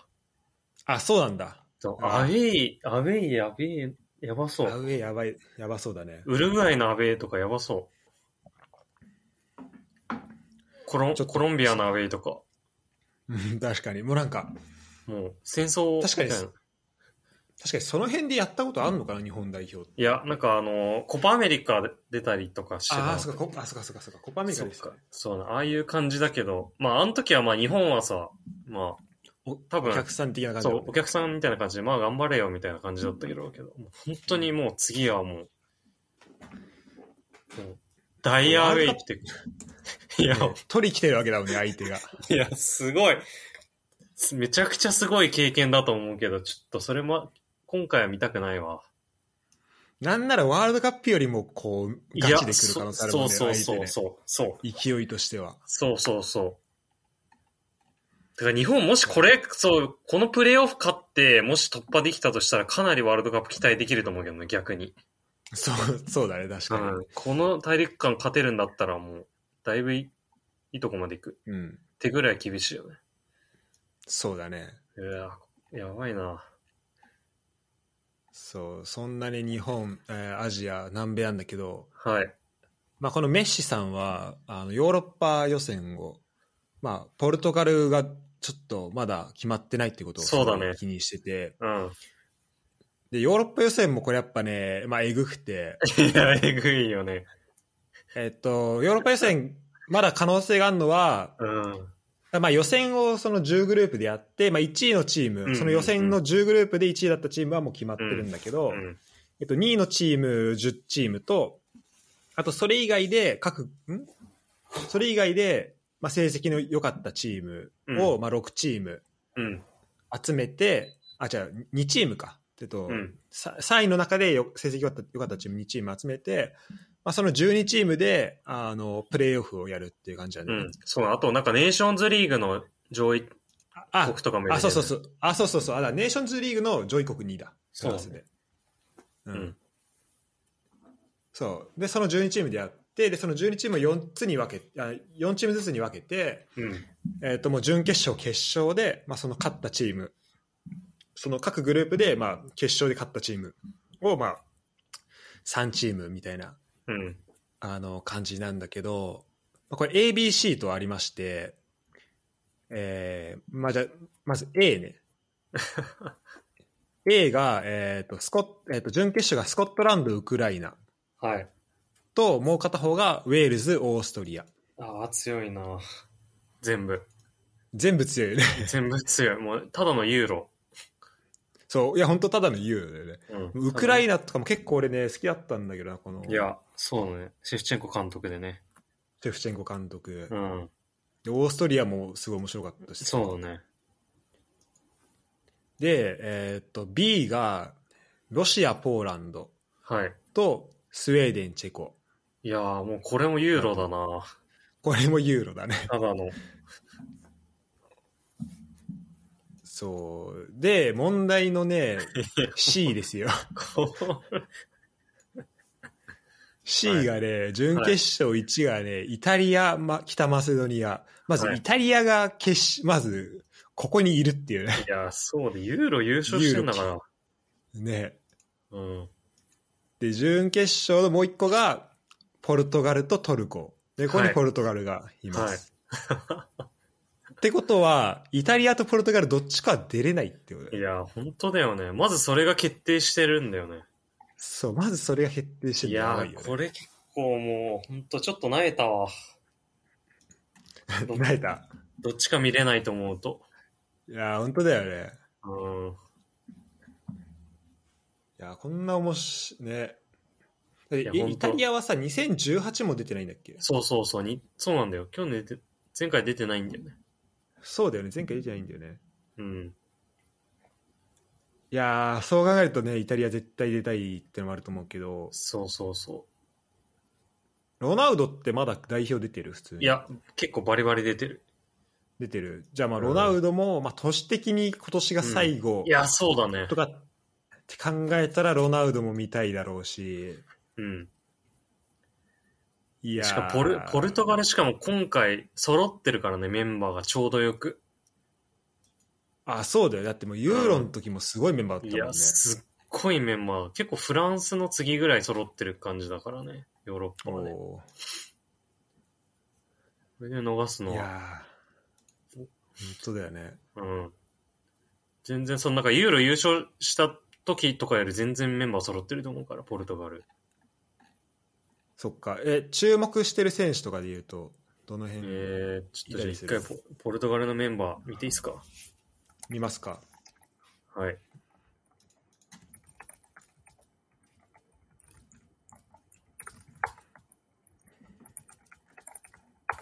まあ、プレミアリーグでやってる選手がほとんどなんだよね。あそのなんか、ウルバーハンプトンか。あ。ああ、はいはいはい。あれか、ジョアン・モーチーニョとか。そうそうそう。が、やっぱポルトガル人がめっちゃ取るから。あそうなんだね。そうそうそう。なんかね、代理人、あ、オーナーか。がポルトガルの人だった。あ本当だうん確か。めっちゃいる。あ、ジョめっちゃゼ、いるあ、ジョゼサーもそっか、そっか。そうなんだよ。あルルベン・ネベス。そうそうそう。あと、まあ、ジョタとかも、その、ウウルブスから入って、リバプール行ったりとか、ああ、そっか、そうだね。そっか、そっか。そうそうそう。っていうのもあるし、いや、えぐい。ルベン・ディアス、ルベン・ネベス、ブルーノ・フェルナンデス、あベルベルナード・シルバー、ジョアン・フェリックス、ロナウド、ジョタ、アンドレ・シーバー、あと、このミランのラファエル・レオンっていうのがめっちゃ今売り出し中で、えだいぶ来てるんですよね。だ結構、開花まで時間かかってたけど、もう結構イ、うんイブラがすごい、あの、よくしてて、ー、ああ、そうなんだ。うんそっか、そっか。そうチームメイトか。そうそう、すごいポテンシャルあるんだけど、結構気持ちのムラがあって、うん。あんまりこう、パフォーマンス安定してはっきりきてなかったんだけど、うん。結構イブラがいろいろし、なんかメンタル面でもサポートしてくれたみたいで、今年ようやく開花してるみたいえー、な感じの選手。じゃあ、そじゃあその選手は、あれだよね。じゃあ、ユーロはそんな出てなかった。そう、ユーロはそんな出てないと思う。だからユーロからも全然、あの、パワーアップしてる。そっか、じゃあ楽しみだね、そこは。いや、いや、すごいメンバー。カンセロとか見るもん、確かに。ああそっかいやーだから楽しみだよねめっちゃねいや、すごい。楽しみだけどいや、そだう。よねあーポルトガル優勝えぐ、いな優勝候補っていう人もいるぐらいだと思うからな。それが出れないとなると、そうだねいやだからやっぱヨーロッパは本当にいや、本当にね、しかもさだから本当去年まあいつもだったら2年おきだけどこ今回うん去年もユ,、うあユーロ見てそのままそうだね。もうもうレベルの高さをさもうまじまじと見て、そっからのうんうんワールドカップだからさうん。もう本当なんかどのチームが来てもおかしくないなってやっぱ思うしね確かにそうだね。うんあと最近コロナとかでヨーロッパの、ヨーロッパ勢と全然日本試合できてないから、ああそうだね、うんま、本当にレベルの差が開いちゃってる可能性があるね。確かにやる機会がそう。ないよね体本当に体感できずに、あ、こんな差あるんだって、もう試合始まってみ、蓋開けてみたらそうなる可能性がある。特に、あの、海外組とかじゃない限り。いや今さこのお便り読んでさ、まあうん読み返してさうん。ああ一応質問あったわ、は優い。勝はどの国になると思うって質問が来てさああー、はい。なんかすごいあの自分のこと喋ってたからなんかこう質問ないただの お便りだったのかなってちょっと思っちゃったんだけどああ、はい。 確かに。メッシが質問してきたってことでしょそう優勝はどこになると思うっていうねそれアルゼンチンって言わないとメッシに怒られるやつじゃない怒られるそうたまあそうだ忖度なしでいき ますか忖度なし。いやー、いやー、じゃあもうイングランドかな。おおいやー、もうついに、もう、木は熟したっていうか、木は熟した、木うんもうついについにイングランド来たと思う。もう今までずっとさ、わなんか物を、もうイングランド来る来る、もう今年最強って言われてきたけど、それこそもうジェラード、ランパードの時代から。うんうんまあ、あの時はすごいメンバー揃ってたけど、チームとしてあんまりだったりとかうんしたと思うんだけど、まあ、前回のユーロから、まあ、その前のワールドカップからか3位。ワールドカップまず3位。うんでそっから、そこの時点でだいぶ若手にシフトしてんだよね。そうあーそうだねそう。あと、なんかその10年前ぐらいから、育成の、をすっごい強化してて、え協会として。ー、うんで、あ確かね、その協会の目標として、今大会か来年、次回の大会で、あの、世界一取るっていうんでやってんだよ。うんああそうなんだじゃあもうそこはもうフォーカスそなうだんかだらめめちゃくちゃ、そうそう。狙って協会としてもやってて、でもそれがかなり順調に来てるんだけど、そうなの。うん若手もだいぶ育ってきてて。うんうんいや、で、そうだね、若手も5つ、あとケインが、まあ調子どうかわかんないけど、い一番なんかいいいい年齢として、こう、中心でどっしり構えてるから。ああ油乗ったそうそう、それも結構大事だと思う。そうあでもハリー・ケインってまだ28歳なんだいや、そうなんだよ。俺らの何一個やろただいや、そうなんだよ。ただ、一個上の先輩なんだよ。えー、そうなんだいやそうなんだいや、そう、結構32ぐらいだと思ってたんだけど。ねほんと323のもうベテランなのかと思ってたわそう。ケインも、いや、全然いけんで、まだ、ただお兄さんなんだよ。そっかいや全然いけるねマジでいや、そう。で、もう今、二十歳の、なんか、そこそこの坂とか放電とか、うんうんうんそうだねそう出てきてるから、いや、もう、もうイングランドですね、今回は。いやーあれあるね本当ねだってこの間も本当ほんのちょっとの差だったもんね PK でそうそうそう、マジでそう。あと、まあ、前回のユーロのちょっとあ、まあ、唯一の穴っぽいところが、まあ、キーパーが、うんまあ、ピックフォードしかいなくて、ああそうだねピックフォードだねそうそうそう、そこどうなんだっていう話あったけど、今、アーセナルでラムズデールっていうの出てきてて、うん。ユダの M- MPG で大活躍ああ、なの MPG 大活躍してて、まあ、それで好きになったっていうのもあるけ ど。いや、もうそそうか、あーでもれ、いうん。そう、それもだいぶでかい。そっかそっか。あれなんだね、一応ラムスデールは、あの、控えには入ってたけど、うん。まあだからもうそこを競争できるぐらいの感じにもなってきてるってことなんだね、ピックフォードと。いや、そうだね。いや、もう結構もう、イングランドの国内だと、全然ラムズデーだろみたいなええ感じだね。そっか。そうそうそう。まあ、なんか今までの、その、今、プレミアがめっちゃ MPG やってて思うけども、すごいじゃうん、んメンバいや、そうだね。うー。んもうしかもレベル高すぎるし、なんか他のリーグと比べて。うんもうチャンピオンズリーグも毎回プレミアが上位だし、もう去年なんかだって決勝2チームみたいな。そうだね。そう。でも前、その時って、まあ昔も結構強かったけど、そういう、その時はなんかイングランド人あんまりいなかったりとか、うん、うん。そうなんか外国人でスーパーな人がいてっていう感じだったけど、確かに今、そそうう,、だね。今プレミアでもイングランド人いっぱいいるし、あと、もうなんかもう戦術とかもすごいじゃん。うんうんうん、なんか各国の名称が集まってくるリーグみたいな。い本当だよね。や、ほんとそう。なんかとりあえずプレミア目指すみたいな。監督もそうなってるし。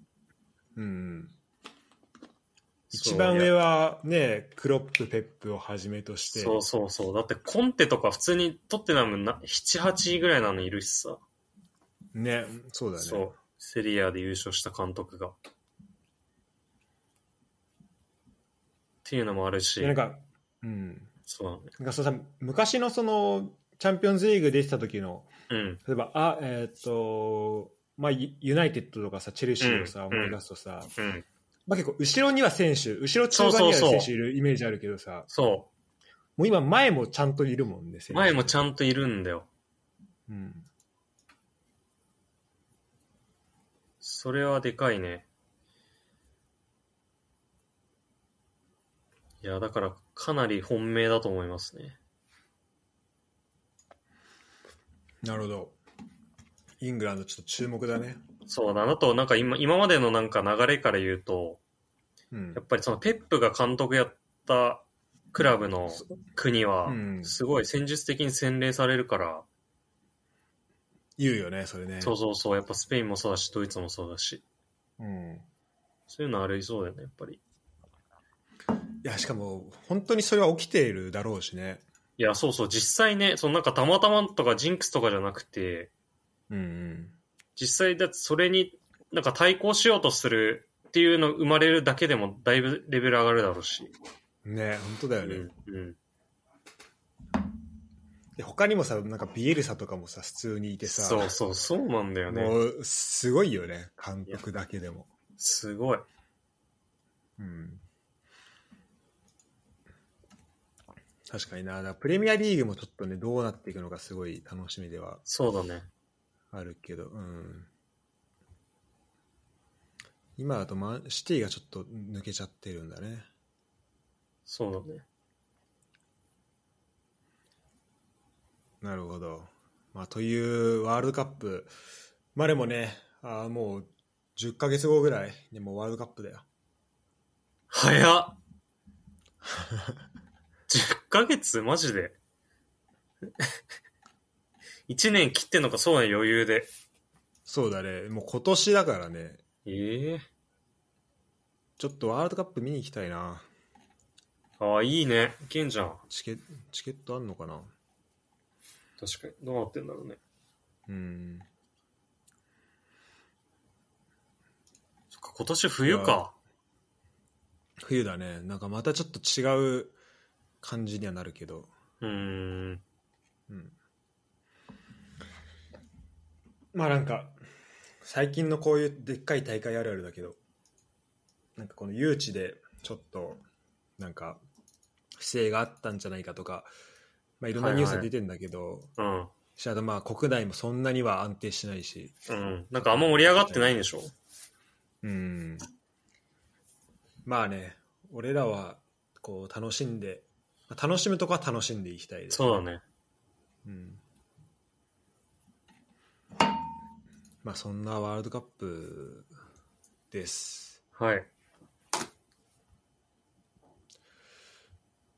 よし。ということで、一応今日、ああ話したい、あの話したいというか、このお便りは、はい。あお便りありがとうございました、3人。ありがとうございました。えーふんどしのとらどしのさんと、さよならのカーペンターズさんと、はい。メシさん。はい。まあ、ここのね、このお便りきっかけでやっぱいろいろ喋れるんで、いや、ありがたいですね。うん。なんか、ユダ的に最近気になったサッカーの話とかあるうーんと、そうだね。いや、ちょっともう完全にもうネネタでいいですか、じゃあ。あ、全然ネタで。いや、なんかもうすげえ面白いなって思った話があって。うん。あの、なんかね、セリアの話なんだけど、これ知ってるかななんか前代未聞の退場があったっていう。おいや、見たかなわかんない。知ってるこれなんかね、すごい結構話聞いてくから、なんかじわじわすごい考えると面白くなってくる話なんだけど、うん。まず、ちょっと全体説明させてもらうと、あの、ラッツィオ対インテルの試合があったのね。うんうん。で、結構、上位決戦でかなり白熱した試合になってて、うん。で、なんか結構どっちも終盤退場者出たりとかで、えー、すごいもうめちゃめちゃ上がってんだそう、すごい結構でも荒れた試合になっちゃって、うん。で、結局、なんか、そうだね、インモービルとか入れたりとか、ミリンコビッチ・サリッチ入れたりとかして、ラッツィオが3-1で勝った。ねホームなラ、えホームなーラッツィオがお。ーそれで、まあ、試合終了後とかも結構審判囲んで揉めたりとかっていう感じで終わったんだけど、まあ、セリア見てたらよくある感じの。うん。で、そこで、まあ、ラッツィオの選手結構テンション上がってるじゃん、やっぱ。うん、勝ったねで、イン、そう、で、インテルの選手も結構、まあ、もうヒートアップしてるんだけど、まあ、うん、負けて、で、試合終わってこう、みんながこう、密集してるんだけど、その乱闘があったから、こう帰っていく感じの時に、あの、ラッツィオに、ルイス・フェリペっていう選手がいて、ルイス・フェリペ。おうーん。で、こえ、これ確かブラジル人なんだけど、うん。で、インテルに、あとアルゼンチン人のホアキン・コレアっていう人がいるのね。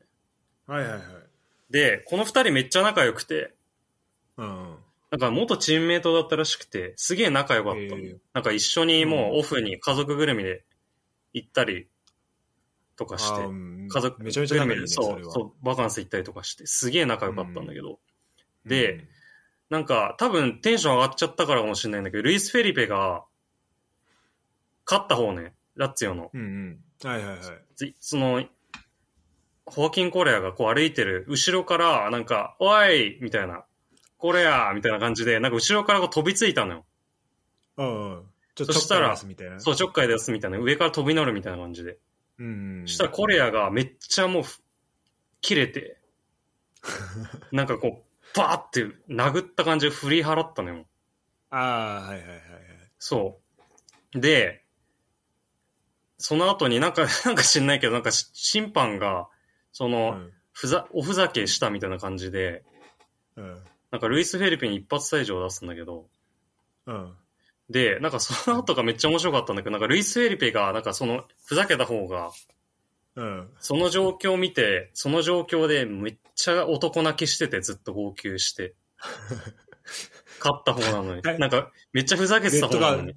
そう、レッドカード出した方がいい。そう、ずずっと結構怖い、怖もての人なんだけど、めちゃくちゃ号泣してる映像があって、うん。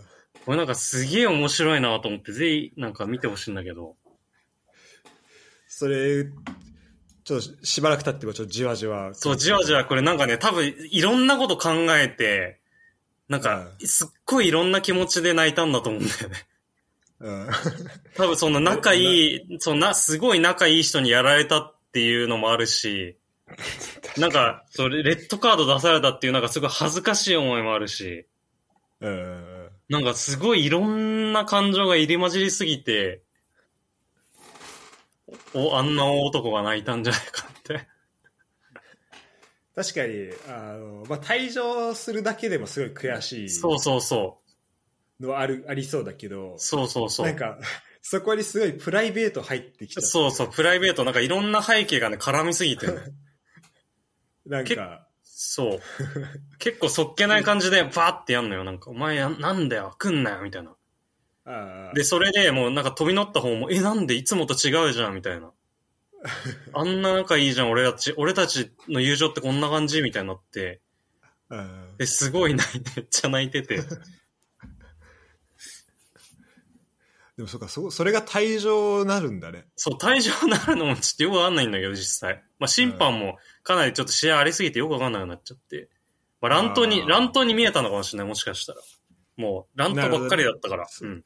それを仕掛けた方みたいな。そうそう、仕掛けて、なんか挑発したみたいになったかもしれないね。もうそれで、なんか、ちげえ、いや、そういうことやってんじゃないよっていうのもあるし、うんい。や、もうなんか、家仲良かったじゃんみたいなのもあるし、ちょっとだから、もう絶好し、絶好しちゃったみたいだよね。なんかこそうそうそうそう。その悲しみも入ってるみたいな。そう、入ってるし、しかもなんか、いや、俺あんなになんか、おちゃらけてたのに、なんかすごい今恥ずかしいじゃんみたいなのもあるし。そうだね。だかそうらそそうれはあるよね。いや、多分あると思うよ。なんかもう、なんか5、6個ぐらいの感情が入り混じりすぎて涙出たのかなみたいじ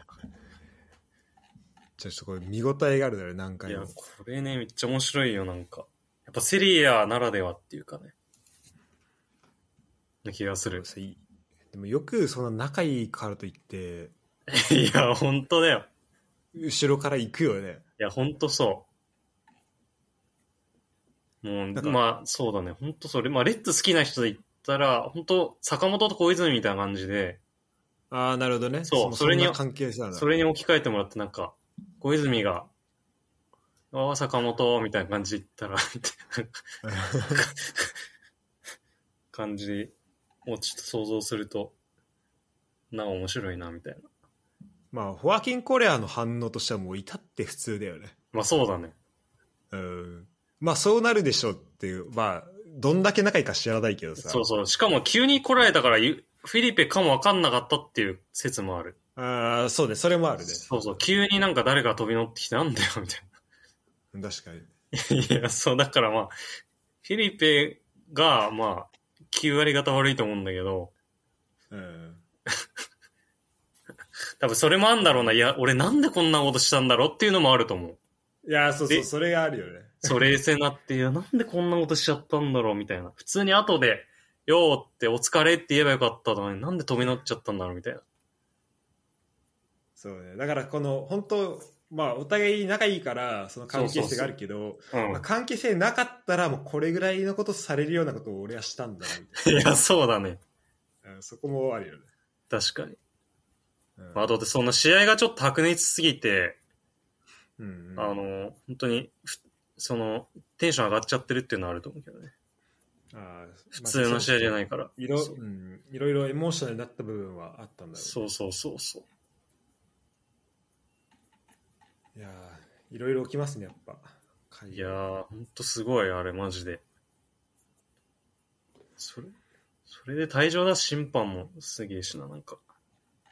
うんちょっとまあシーン見てないからあれだけどそう。そうだねいや、シーン出すほどではないよ。だ、そってか、レッド出すほどではないよ、そんな。あそうなんだやってることとして そう、は二人の、ただやってることなのよなんかそれをレッド出すのめっちゃかわいそうだなと思う。 いや、ぜひ見てほしいわ。あーちょっと見ますそれは、はい。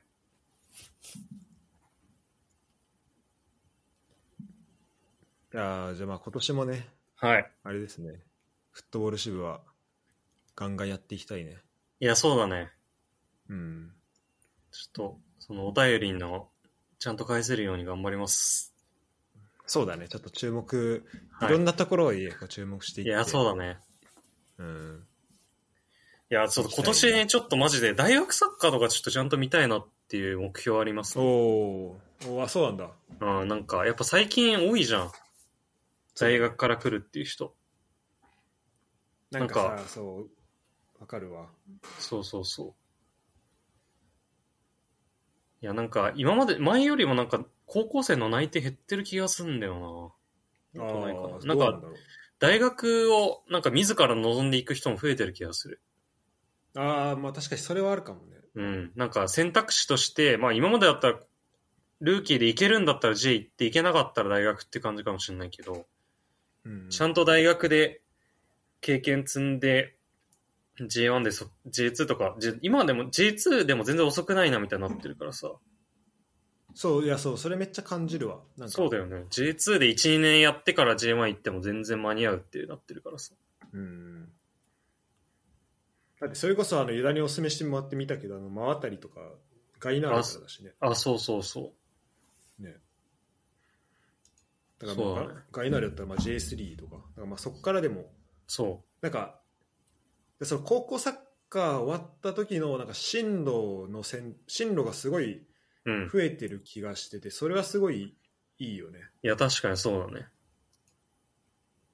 なんか、うん、あのーまあ、そのままね、内定決まって J リーグ行く人もいれば、うん。大学行く人もいるし、うん。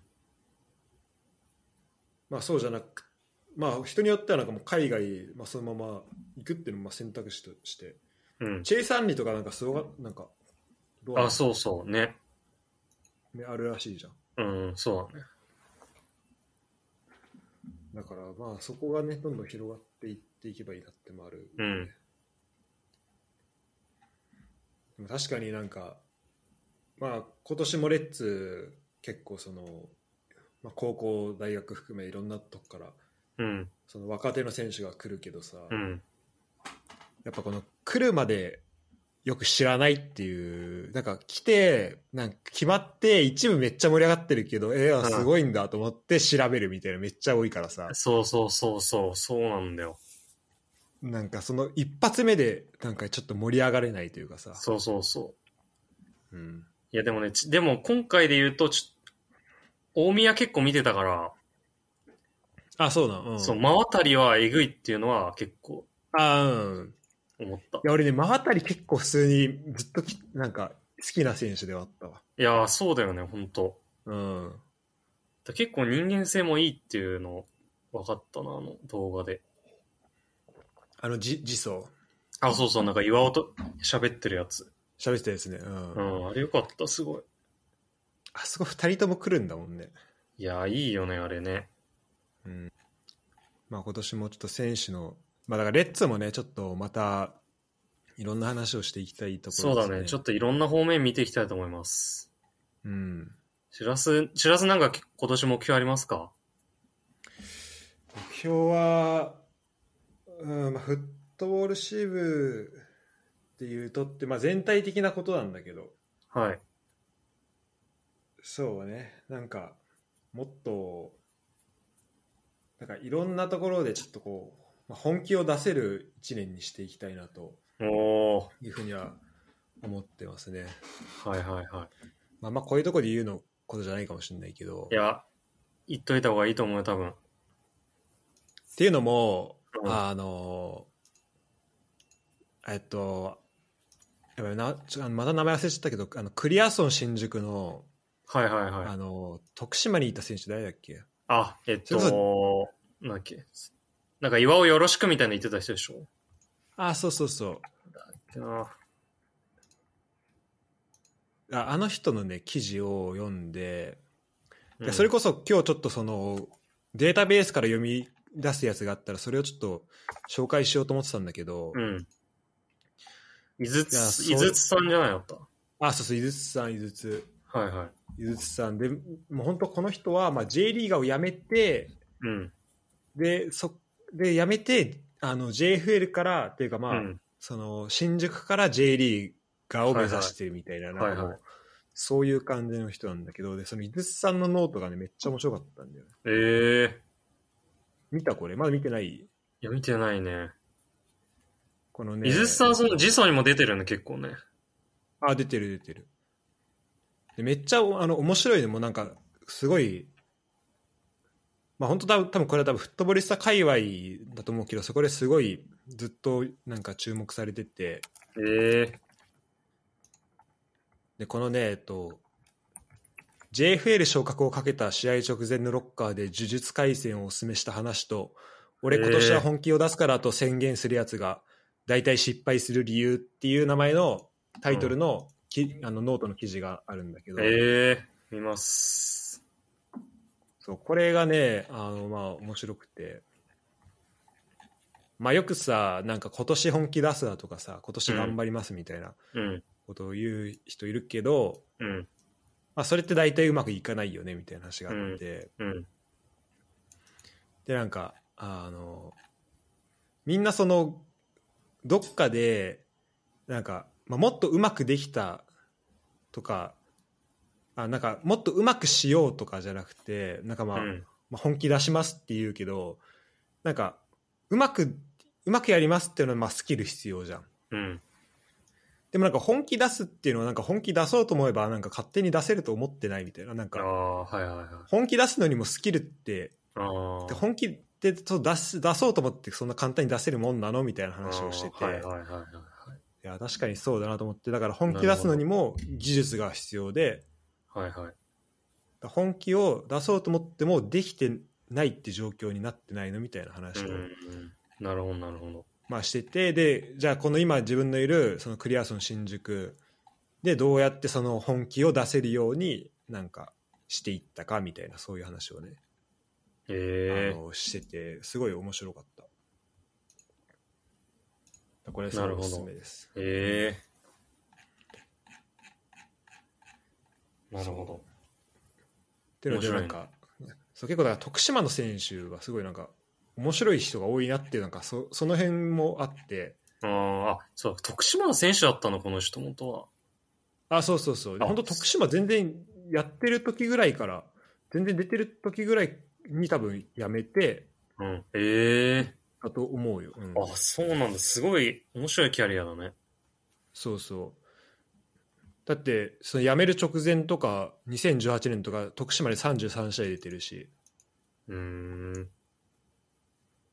で2017年とかでだからそれこそあの真渡りはいはいはい。とかあと岩尾とかとまはあいはいはい一緒にやってて、っはい。ていうだからやっぱその次祖に出てるあの,、うんあの辺だよね。うんうん。で面白くてそうなんでまあちょっと注目はしていきたいねええ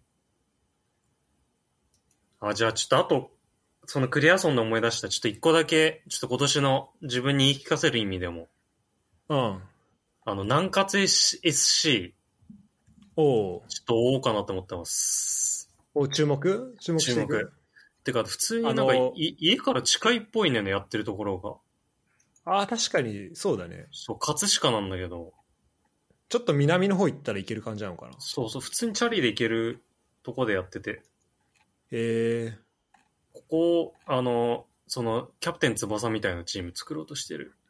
そうだよねあのキャプツバのあのそう高そうそ橋さうんがやってるってことぐらいしか知らないんだけそどうそうそう。で、結構すごいメン、なんか割と知ってるメンバーいるんだよね。あそうなんだそう、なんか例えば、まあちょっと引退しちゃったかもしれないけど、今年のメンバー見てると、あの、鹿島にいた青木わかる青木わかるよ青木剛そうそうそう、う青木。とか、うん、なんかあの、ガンバにとかにいた左サイドバックの下平とか、えー、あそうなんだそういるのよ。あと、まあ、クスカミとか、ね本当だねくすかみいるねそう、あと、なんか、まあ、安田のなんか弟とかさ、あえー、あとこの、川野か、とかね、結構、ちょいちょいあ。で、ほん本気で JF、J リーグ目指してるチームで、えだこのキーパーの小針さんってこれなんか仙台にいた気がすんな。ー、仙台いたねいたよね、この人ね、やっぱ。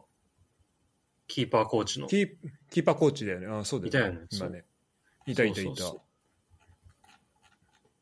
いや、ちょっと、い本当だなんかや、結構いいんだよ。で、今年関東サッカー、なんか上がっ、一部うんなんか最上が近ったんププレーオフで上がったんだよね、最近の。12月の試合で。あそうなんだそうそうそう。だから結構5分ぐらいには来てると思うんで、おおちょっと応援していきたいいや。そうねそのなんかコミュニティなんかその地域リーグのこうねし選手とかあのチームを応援していくとすごい楽しいだろうね絶対いや、そうだね。まあ、ちょっとうんまあメインはもちろんレッツとして、ちょっとそういうう、んうんもう1チームぐらいあってもいい。そそのカテゴリーぐらいだったらいいかな、みたいな。確かに追っかけられるといいねそうだね。もうせっかく近くに住んでるっていう縁をうんうんがあるなんんでかそういうチームがそれこそ天皇杯で出てきたらねすごいいや、そうそうそう。まあ、楽しいなそうだね。いや、いいね。一番、まあ、J3 とか、それぐらいまで来たらもっといいしうんうね。んそうだねうん。あ河野シュートとかもいいんだあ、そうそうそあ川野ってあれかあの F 島にいた川野う。いや、それ、布団にいた。なんか、ベルディとかにもいた。え人ー、いや、いいんだよね、これ。ちょっと見ようと思って。そうちょっとレッツ以外も注目しながらはい。って感じですね。はい。ユダさん最後さうん。あ10分ぐらいだけ時間あるあ、もういいよ、全然。もう、いくらでだも。大丈夫うん。ちょっとさこれさ今後のためにさうん。あのーなんだろう今後のきなんかやっぱこのポッドキャストやっててやっぱ思うのがはい。本当その時話したこととかってなんかうん。将来になったら全然やっぱ変わるじゃん。そうだね。でポッドキャストやってまあ2年いつやった ?2019 の夏だからまあ2年うん。今年で3年になるけどああ、すごい。でもそ本当このさ23年でやっぱ全然考えてることがもう変わる変わるしさ喋ってる内容とかも変わるじゃん、うん。でそういう意味でそので特になんかその時の自分の印象とかってやっぱそ本当まあ今日と明日でやっぱ違ったりもすると思うのよはいはい。なんかそういうものをちょっとなんか残しておきたいなと思ってはい。でちょっとユダに今からこの数字をね1から、まあ、30まで言うから、うん。そのレッツの背番号で一番頭にパッと浮かぶ選手をちょっとうん言、っといてほしい、い言ってほしいなと思うねああ、順番にってことそうそう例えば日本代表だったら1番ね、キーパー誰だってその多分人によっても違うしその時見てた注目してた選手って全然違うと思うからなるほどね。そうだから誰が出てくるかなみたいなのをちょっとユダで聞いてみたいなと思ってはいはいはい。いいちょっと突然なんだけどこれ、あれなのレッツじゃなくてもいいってことあえっとねあこれもレッツのレッツの背番号でああ、わかった。レッツの選手で言うってことね。そうでまあ思い浮かばなかったら思い浮かばないでいいからああ、オッケーオッケー。うん。じゅ準備いいいあ大丈夫。や本当俺もあの番号を順番に言ってくから、うんもそこで選手をパッて言ってくれればはじい。ゃあいきます、えー、1番1番西川、 2番2番マウリッショ、 3番3番ウガジン、 4番4番ナス、 5番5番牧野、 6番6番信久、 7番7番ユンカ8番ー、8番、8番、えっと、ラファかな。 9番9番武藤、 10番10番柏木、 11番11番達也、 12番12番、ちょっと12番わかんないな。あ、12番ファブ13番ファブリショか。ファブリシオはい。 13番13番ケータ、 14番14番ヒラさん、 15番15番、誰だろう。秋元か。 16番16番青木、 17番17番長谷部、 18番18番小泉、 19番19番誰だろう。坂野かな。 20番20番が堀之内、 21番21番ワシント22番ン、22阿部、 23番23都築、 24番24原口、 25番25、岩立とかじゃなかったか。 26番26番は荻原。 27番27、ちょっと27おも、あ、横山カニ28番 ?28 番。ちょっと28は思いつかないな。 29番29柴戸、 30番30コオロキ。おーこれ結構ちょっとねおあの将来ちょっと聞き返した時にうんちょっと面白いんじゃないかなとあ思あ、って確かに。ちょっと聞かせてもらいました面白いね、これ。ちなみに、えっと25は、えっと大谷とかああ、そっか。お大谷、榎本哲也、福島、塩田、まあだからキーパーが多いね。ああ、じゃあ岩立とか違うんだ。岩立は23だったね。ああ、そうなんだ。キーパーのイメージあった、うんでも。あとまあ28は、まあ、今年で言うとショルツいるけど、ちょっとああのそうだ去ね年は岩立、ああちょっと前だと岡本とか、あ、はいはいはい加藤信弘とか。 ああ、はいはいはい。てか、ショルツいたわ、普通に。そうだね、確かに。ショルツ28番ってイメージないんだよな。そうね。だからパッと出てこないよね、なんかね。そうそうそう。言われたらそうかもしれないけど。なんかやっぱさ、今年いる選手は結構パッて出てくるけどさ、だからちょこちょこ、例えば、えー、何、えー、っと何、まあ、19番、19番坂野っつったそうだね。坂野って言ったね。坂野とかさ、なんかうんこうね、ちょこちょこ、こう前の選手とか出てきたりして、なんかこの、これって本当人によって全然違うなと思うから、確かに。ちょっとね、聞いておきたかった。しらすはややんなくていいのえーちょっと今、軽く選手見ちゃったからな。まあ、でもちょっとじゃあ残しとこうか、記憶として。そうだね。うん。じゃあ1番から。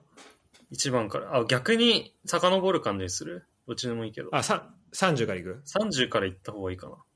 逆に。オッケー1番だとちょっ、とあれ。い確かに。選手出てくるかなや、最初むずいと思うけどね、結構。なんか普通にその番号じゃなかったみたいな人出てきそうでちょっと確かに。怖いけど。まあ、それはそれとして。そうだね。はい。じゃあ行きます。はい。30番、 30番、コオロキ。 29番。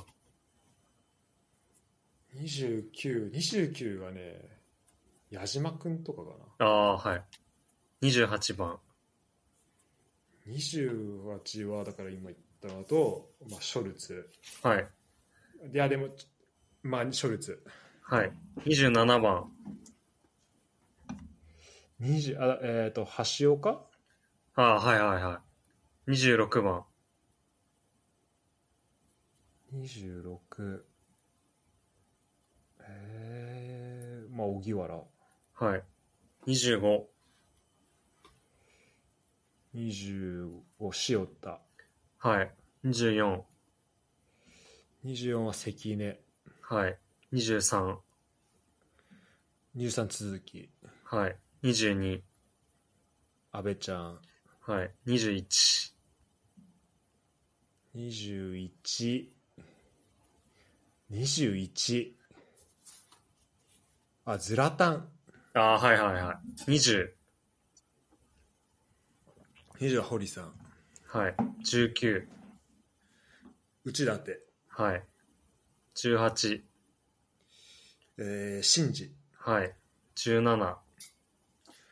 17は、うーんとね、永田かな。 16。 16、青木。 15。千島徹。いいね。いいね。か、マゾーラとかも出てきああ、いいねて。。千島いいわ。14。そう、え、うん。ああ、いいよい。や、平さんかな。はい。13。 13、啓太。はい。12。 12、あ、三上拓也とか、ああ、はいはい。11。達也、うん。10。エメルソン、 9。永井雄一郎、はい。8。 8、8、あ、今ちょっと西が出てきちゃった、西。ああ、はいはい。7。 7、えっと、長沢。長沢7だっけああ、7のね。うん。えー、6。 6は山中、はい。5。えー室井一恵、おお。4。えー鈴木大輔、はい。3。宇賀さん、 2。坪井。うん。1。 1はね、山岸が最初に出てきたね、ああ。面白いですね。そう、なんか今いる選手とまた違う人が出てきたいわ。や、確かに。千島はめっちゃいいね。でも15番やっぱ一番最初みたいなの千島といや、わかるわ。それ言われてみれば。そう確かに、そうだね。まあ、あとセルとかもいいんだね、意外と。ああ、そうだね。そうそうそう。うん。確かに。てか、8番西がめっちゃ出てくるのわかるわ。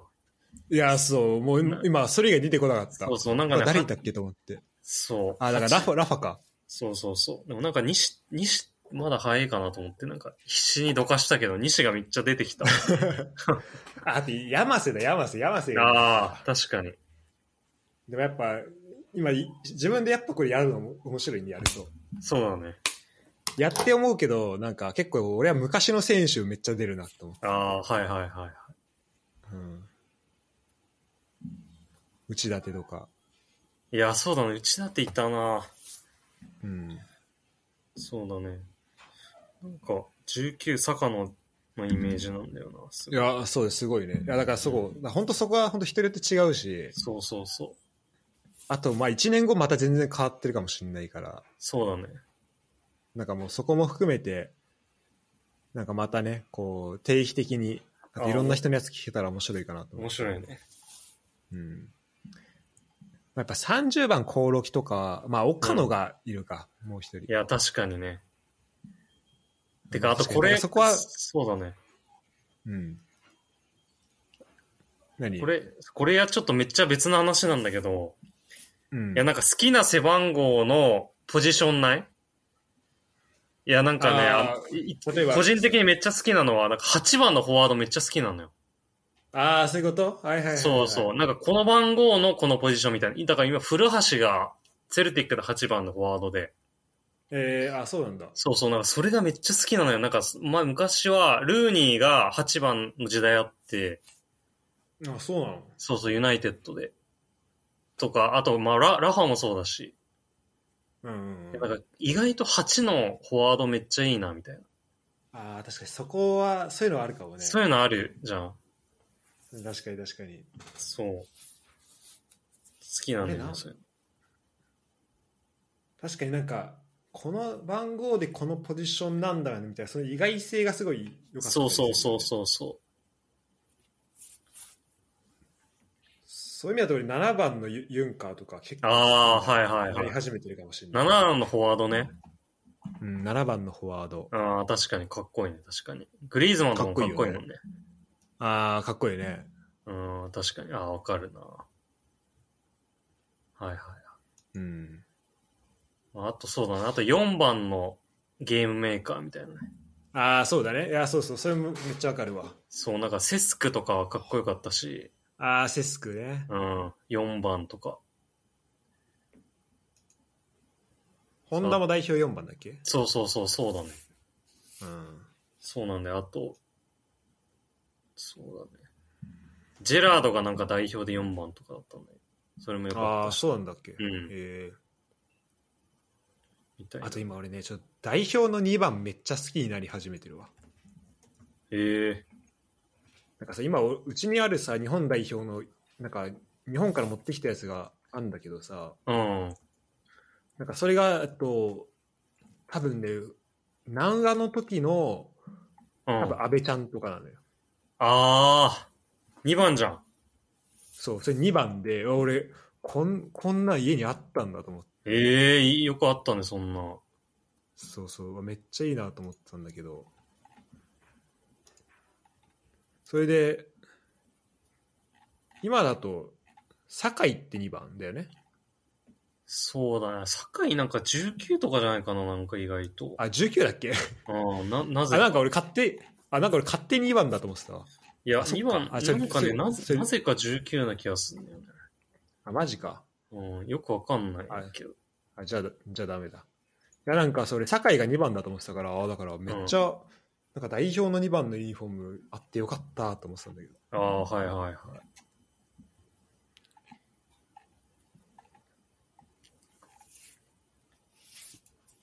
いやーまあでもこのね背番号の話とかもちょっと面白いよねこの番号と人が結びついてるいや、そうだよ、このこイメージとかれっ、てやっぱそう、これね、結構いいろんな意味があって面白いよね、背番号って。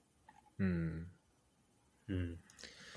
あやべ代表の話もう一個したいのあったなそういえば本当いや、うんもう、時間的には全然いいよ。そっかじゃあちょっともう一個はい。休憩とか大丈夫あ、いいよ、別に。知らせとりたかったら。うん。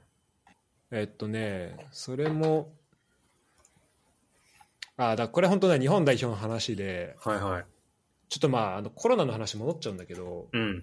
その、まあ、今月のその日本代表のその試合の話、うんうんうんはいはい。で、まあ、ちょっとテーマをひ大きく考えてその、まあ、スポーツと感染症みたいな話なんだけどだかうん。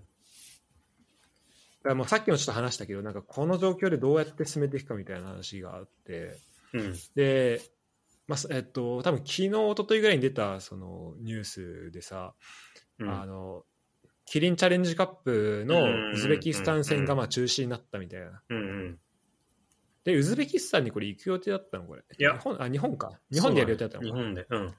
あだったけど、ウズベキスタンの選手が来れないってなったのか。そうだね。そっかそっか。っていうので、まあ、中止になって、ただ、えっと、20で、それは結構国内組をメインでやる予定だったんだよね。うん。だから、レッツからだったら、あの、まあ、江坂呼ばれてたり、まあ、うん酒井宏樹はうん。普通に呼ばれてたりとかうん。してて、で、その後に、えっと、27日に中国代表と、うんで、2月の1日にサウジアラビアと、まあ、こっちはアジア最終予選で、うん。をまあ、これ両方とも日本なのかな、これも。そうだね。日本だね。今回は。でこっちはまあ公益性の高さなどの観点から、まあ、日本政府の承認があって開催されるうん。予定、うん。まあ、あのキリンジチャレンジカップは、ね、その一発の対一発の試合というか、まあ、かチャレンジカップって名前ついてるけど、まあ、それよりもこう、まあ、大最小戦の方がまあ重要度高いっていうので、まあ、そっちの承認をするっていうのはまあ分かるうんだ。けど、えーでまあ、これもだから有観客で開催する予定みたいなんで、まあ、それはさっき話したあの、まあ、ガイドラインのところうん。うん。のところとかでも、まあ、そこが、えっと、日本 JFA が参照してるガイドラインのところであのその日本、えっと、コロナのその感染対策委員会みたいなところが、去年の11月ぐらいに出したそのレポートみたいなのがあって、まあ、そこを、まあ、参照してるんだけど、まあ、そこは、まあ、要は、えっとまあ、ワクチンとかあと治療薬とかもどんどん出てきてる状況だから、あのでまあ、この新規陽性者の中でも、まあ、軽症者の割合が減っていってるから、まあ、このコロナ感染症との、まあ、向き合い方についても新しい考え方を、まあまあ、見つけていきましょうみたいなうん。うん。話なんだよね。うん。で、それで言うと、えーまあ、だから、有観客で、で、まあ、こう、全部を一律に海外の選手を来ないでっていうんじゃなくて、まあ、こう、一部ね、こう、選手を区切っあの、なんだ、まあ、重要度に合わせて、こう、変えていくっていうのは、まあ、あの、まあ、全然、まあ、いいなっていうふうに思うんだけど、うん。で、もともとの予定だと、ウズベキスタン戦を国内戦、国内組でやって、うん。でその後に、えー、とワールドカップ予選は普通に多分これ海外組とかもうん。呼んでそうだね。だよねだからフルのまあできる限りのメンバーでやる、うん。でこれはまああの国際なんかなんだっけ国際マッチデーみたいな A マッチデーみたいなのになってるから、うんうんうんまあ、基本的にクラブ側はまあそれ断れないから、うん。まあ、それ海外からも選手呼んでやるしみたいなところなんだけどだからうんこの、えっと今それで国内組はそれ合宿してるけどそのメンバーとその後のそのえっ、と何ワールドカップ予選のメンバーはまあ変わるわけじゃうん。うん。で多分この国内組のメンバーの中でもだから誰が、まあ、そのワールドカップ予選メンバーに選ばれるかって、まうんあ、多分、まあ、分かんない状況だうと思うんだけど、ん。うん。でそこで、まあ、合宿終わった時に、えー、とワールドカップメンバー発表されてでそのでそこに招集された国内組の選手がごめんなさいここまで長くなったけどうん。その選手がその予選終わった後になんかうん14日間あがあ、そ義うそうそ務付けられるっていうのがう。見た見あた。ってさうん。これはさなんか これ。何に基づいてるんだろうっていや、これ何なのマジで。これちょっと調べたら出てくるのかななんこれかどういうことなのマジで。え、これ海外の人、海外から来た対戦相手と接触してるからっていう理解でいいんですかね、俺は。こそういうことになるのかなれだってだからでも、正直だって日本にいる人から言ったら日本にいて日本でただ試合してるだけじゃんっていう話になってくるね、うんそうだよねうん。だから、あれかもね、その、そっか、だから、まあ海外から人を呼んで、まあ、うんその人たち普通だったら隔離するけど、それをしないで、うんんんこういう公益性の高い試合をする代わりに、はいはいはい。その、そのメンバーの国内組の選手は終わった後に14日間隔離をしなければいけないっていうはいはい。ことになるかな。そういうあ、そういうことか。そその入ってくる人が隔離ないからっていうことか。そういうことなんじゃだからそこであ分かんないけど隔離もしかしたらあるのかもしれないけどうん。まあまあ、ないよね、そ多こは分ね。普通にそこはあってほしいけどただ、ねなんか進め方的にうん。てかまあそこでなんていうかまあ隔離があるならそのそその海外のチームがうん。だから来る何中国とサウジアラビアが隔離あるなら、うその日本の隔離はよわかんないよくわかんないし、ん。確かに。ないならないでなんか、まあ、そこをなしにするのもちょっといなんかよくわ いかんないや、確かにね。どういうどういう理屈でなしにできるのかちょっとよくわかんないんだけど、確かに、確かに。本当そうだ。まあ、だからそこはまあ広域性というかその、ねあのまあ、利益を、まあ、そこでやらないことで失われる利益をまあ優先してっていうことなのかもしれないけど。うんなんかね、そこで、だ2週間隔離になっちゃうとさ、まあ、レッツとフロンターレの選手はさ、まあ、富士ゼロカップ出 いれなやい。、本当だよ。いあ。あ富士フィルムか、富士フィルムスーパーカップ出れないしさ、や、本当だよ。しかも、キャンプできない。そう、キャンプができないのよ。キャンプ本当にできないですよ。こんな貴重な2週間で。そその、う。いや、それはね、ちょっとね、困るよね。いや、本当キャンプ1日もできなくなってね、これのせいで、本当に。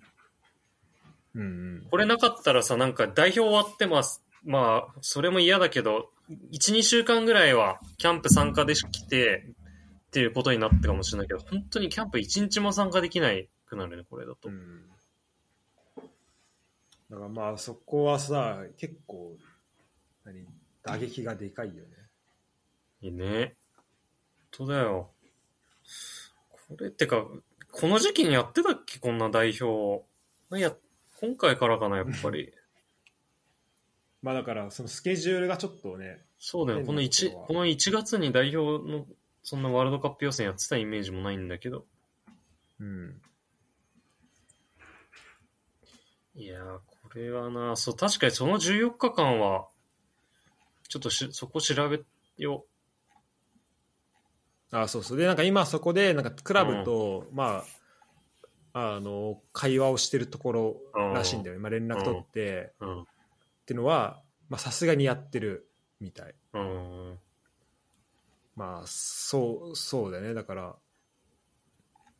まあなんかもうまあてかそもそもさ酒井宏樹の働きすぎ問題みたいな いや、そうだね。じゃあ気になる。そもそもやばいじゃんそうそうそあう、なんそう、なんかのインタビューで大丈夫ですか無理してないですかみたいなので、うん、 いや、無理なんかもうここ数年ずっとしてますよ、みたいなこそうだよねと言ってたらしいから、ね、まあ、そりゃそうだよ。そんなこマとジで言っ休たらむずっ暇がないじゃんと無理してますよ、みたいうんあやっぱね調べると2018のワールドカップ予選は、な。うん。えっと、11月に年内最後あってあー次が 3, 3月だね、ああ、やっぱそうだよな。うん、 1月って、 1月、うん、まあこれはねスケジュールまあ、これはしょうがないけどね。しょうがないけどねってのあるよねそう確かにうん、これまだ、でも実際ともそう、隔離なくしでいいのっていう話だよね、本当に。その試合やる、サッカーの試合やるからって言って、その普通の人から、普通の人の考え方からして。そうそれでめっちゃくちゃじゃあ、中国とサウジがもう大量のクラスターで、うんその別に選手だけじゃなくていろんなスタッフとかにも関わるわけだから、そうだよねそれと関わって、隔離なしで来ちゃっていいのって話になってくるからね。そうそもそもが。そうなのよだからでさもうこの日本の隔離もまあまあ大まあね、まあ、両方やるの大事なんだろうけどうん。まあ水際対策もちょっとねなんか一律で厳しすぎるなっていうのちょっとあるいしやー、確かにね。知らす特うんに自分で経験してるからね。うんオミクロン出る前で10日間だったからねあ、そうなんだ。うん厳しいね。で、まあ、今はまあ全、まあ、2週間だけどハイリスクだといやーまあままあそうね、まあでも考え方だからね、そこはなんか、あの、まあ命はね、あの取り返せないもんだから、まあそこに対して、っていうのもわかるけど、別にうん感染症だけじゃないから、そのいい生活命に関わる のは。これもやっぱそうだね。思うんだよね、なんか、確かに。まあ、まあ目に見えづらいもんだけど、両方さ、ウイルスうも、ん。まあ確かに。そういう他のところも。だからうんまあ難しいのはわかるけど、うん。うん、やっぱ際立つよねその日本のその厳しさというかいやま、あそうだね。うんそうだ。これ確かに大問題だな、俺。そうでさまあうんだからね2週間隔離とかだったらてかでも本当に、これ J リーグクラスター出たチームがどんどん終わっていくね。そうそうそうだってもう去年だってガンバ結構それでいさや大変だったでしょそうだよ、本当にもうちょっと結構クラスター出たら優勝とかきつくなっちゃうよね。うん、それだけで。それが怖すぎるな。宮本さんがさもうそれで最初うまくチーム作れないとかそういそうやそう。最初試合できなくてみたいなのもあったと思うしさそうそうそうそうそう。で、その後、今、ただでさえ過密なのに、超過密がどんどん組まれていくわけでしょ。そうそういや、そやばいな。でもだから、まあ、そのちあの治療薬とかも飲み薬とかも出たりとかうん。あと今ブースターショットどんどん進めてって、うんうんみたいのもあるけどなんか本当あのチームの中でまあ感染者出てるけどうん。うん。だから今だったらその、まあ、バイエルンとかさあとまあうんプレミアも一部のクラブうん。そうやってるけどさ、うんまあ、チームの中で感染者出てるけど、うん。まああの試合はやりますよっていうのでそうだね。その進め方でどこまでできるかみたいなのを、うん。うん。なんかやっぱちょっとた試していいきながらうん。じゃないとなんかやっぱ見えていかないよねこの先がいや、確かにそう。本当そうい。そのチームってか、海外とかってどうなのその濃厚接触とかって考えはあんのかなあるあるそれはねああるんだ。うんでも、普通にでも、結構その、その人以外全然試合出てるイメージなんだけど。そうだね確かにねそれはなんかあんまりそれいいのかなでも日本の考え方から言うともうなんかチームの人全員、さっきの高校サッカーの話でもあるけど、うんうん全員一色単にっていう感じになるけど、ねどうなってんだろうな。まあ、それができそう、できるんだったらどん全然進められるけど、正直まあ怪我したみたいなもんでうんやそっうだていくっねていう観点で。うん。いいけ今っどてこれ観客どプレミア観客動員ってどうなってんだろ、制限とかってこといううん、なんかさや制限ないはずだけどね、普通にさ試合見てるとさ全然声出してんじゃん制てか限はないよ、多分。あそうあそうだだって俺この間本当は1日、うん。アーセナルとうんシティのやつ見に行く予定だったけど、ええそれとかもあのちゃんとチケットのメールとか来てたからだから規制ないかそうだね。じゃああの歓声はみんなあれ普通の現地にいる人の歓声なんだいや、現地の人感染。で、本当はなんかマ スク、マスクつけるのが必須っていうのを聞いたことあるけど、あそうなの まあ誰もつけてない。いやーだからまあねここの付き合い方はまあ考え方あるんだろうけどそう。でもなんかドイツのなんか研究かなんか見た、なんか研究で、なんかサッカー感染はそんなにリスクがないっていう研究が出たみたいな、なんか見たんだけどな。うーん記事、ケルン、ケルンかなんかの、あそうなんだ確か。うん、気がする。ちょっとあれ、あやふやだけど。いやそこはね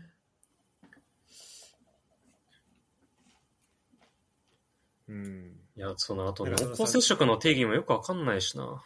そうそうなんか日本だとうん、これ聞いた話だけど、まあ、例えばなんかラグビーの試合とかうん、やるじゃん。うん、てかラてかそのラグビーの人から聞いたんだけどうん、なんかそのあと、まあ、今そのあそれこそ昨日からあのラグビーの新しいリーグとか始まって、まあ、はいそはいこはいは分かんないけど、まあ、学生レベルとかはい。の,、あの話らしいけどなんかそのラグビーのコンタクトをするじゃん。うん、なんかあれはね濃厚接触にならない らしいよくわかんないこれ聞いた話なんだけど あそうなんだ。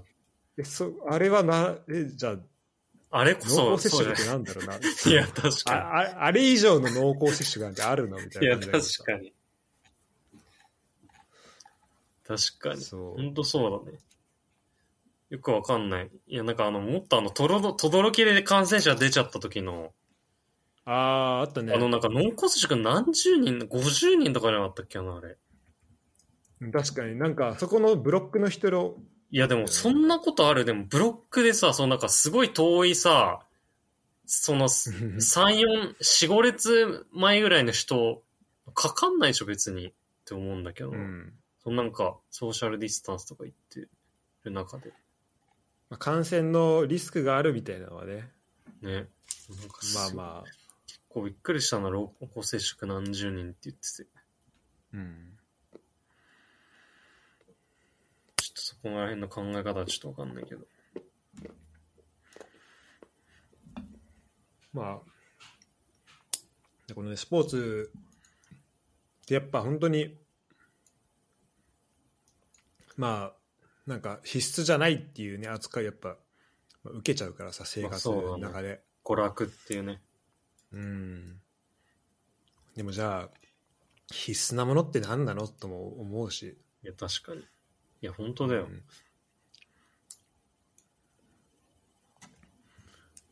なんかねまあいや、まいろいろ思あ必うけ須、ど必須っても人によって考え方違うからな。うん必須なものって。ねうん。いや、もうサッカー必須だしな。てかさそうだ俺らみたいなこのさ感染してる人はいいけどさまだうん。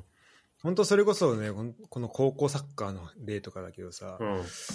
なんかもうそこのもうねすだって一応その学生として、まあ、授業とか出ながらもう一個本、もういや、そうだ本業よみ。たいな感じでさサッカーそうやだっよててさそれをねえこう簡単に「はいダメです」ってなったらもうきついよねいや、本当だよ。それを職業にする人たちかもしんないんだから。ねそれで生きていく人かもしんない。はいそこはね変わっていくことを期待するしかいや、本ま当あに。なんいとかないんだけどや、確かにこの高校サッカーのやつ、本当にいい教訓にして、プロとか、J リーグとかにも活かしてほしいな。うんそうだねこれま、これ毎回起こってたら本当に何にもできないと思うよ、これ。うんでもなんかまあこれはその仕組みで変えていくっていうのは一個あるけど、うん。なんかまあもう一個はその許容範囲をどこに設定するかっていう問題な気がするんだよね。はいはい。この感染に対するリスクで、ああ、はいはい。そも、そもそもの感染症に対するか考え方のリスクをっていうこと。そう多分今のリスク感覚のまま、うんなんかそれでちゃんと動く、うん。確かに。そのシステムを作ろうとしたらもうすごいお金必要だったりする、そうだねなんか変なところに負担がめっちゃかかる気がす確かにる。。確かに。もう日程も必要だし。うん本当1年ご450日ぐらい必要みたいなだね。うん、なんか、ね、ななっちゃう気がするかうら、ん。だからまあだからルール変えるんだったらその、うん、だから、まあ、感染者がいるある程度いる状況でも、まあ、そこはだからその、うん、チーム内のその何コミュニケーションとか、まあ、チーム内での感染はまあできるだけ抑えるように、まあ、指示した上でなんかそのその時点で陰性と検査で出た人はまあ OK にするみたいなさ、うん。なんかそこじゃないとね、うん。そうだね。確かに。あとなんか、これ、パッと見たやつだから、本当わかんないけど、なんかオミクロンの潜伏期間はなんか、ちょっと3日ぐらいらしいね。だからそんなに、その前までやったコロナ2週間ぐらいああ、は潜い伏してはたいらしけどはさいはいはい。あ、そうだよね。なんかで見たわ、それ。いうん。や、確かに。そうなったら2週間いんのかって話だよな、本当に。いやそうだね、うんまあ、だからまあまだ両方あるからってのはあるかもしれないけど、うんうんうん確かに。うんいやーこれまあ、でもそうは言っても感染すると大変らしいからやっぱまあ気をつけながらっていうところだとうん思うけど、まあ、こればっかりはねてか俺、いまあ、い今までいろいろ言ってるけどじ実際自分が感染したわけじゃないからさ周りにも別にそんなに家族で感染しましたみたいな人がいるわけじゃないしなんかそこまでその重大さを分かってないからこういうこと言えてるのかもしうれない。んうんうん。確かにね。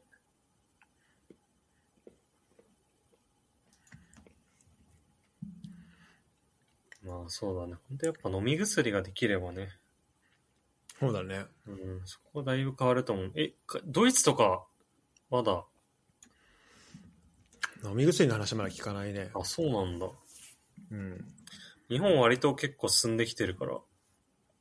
あそうなのもう何、うん出て出てきそうな感じでが出てきそうな感じ。ファイザーとか。えー、あそうなんだそう、あとまあ、国産でも今、めっちゃ急いでやってるみたいだし。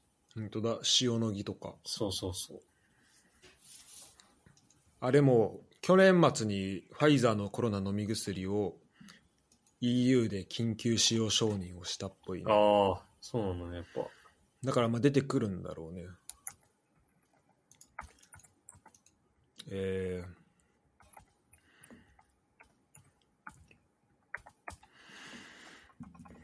なるほど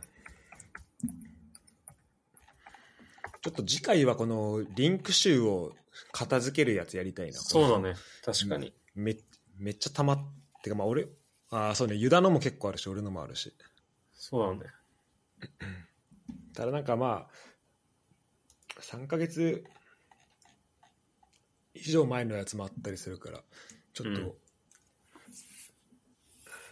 なんだろうもうそんなにその時のなんでこれ入れたんだろうみたいなのもあるかもしれないけど確かに。まあ、ちょっと時事ネタっぽいのは省いてもいいし。そうそうそう まあ次はじゃあそんなんにしますかはい。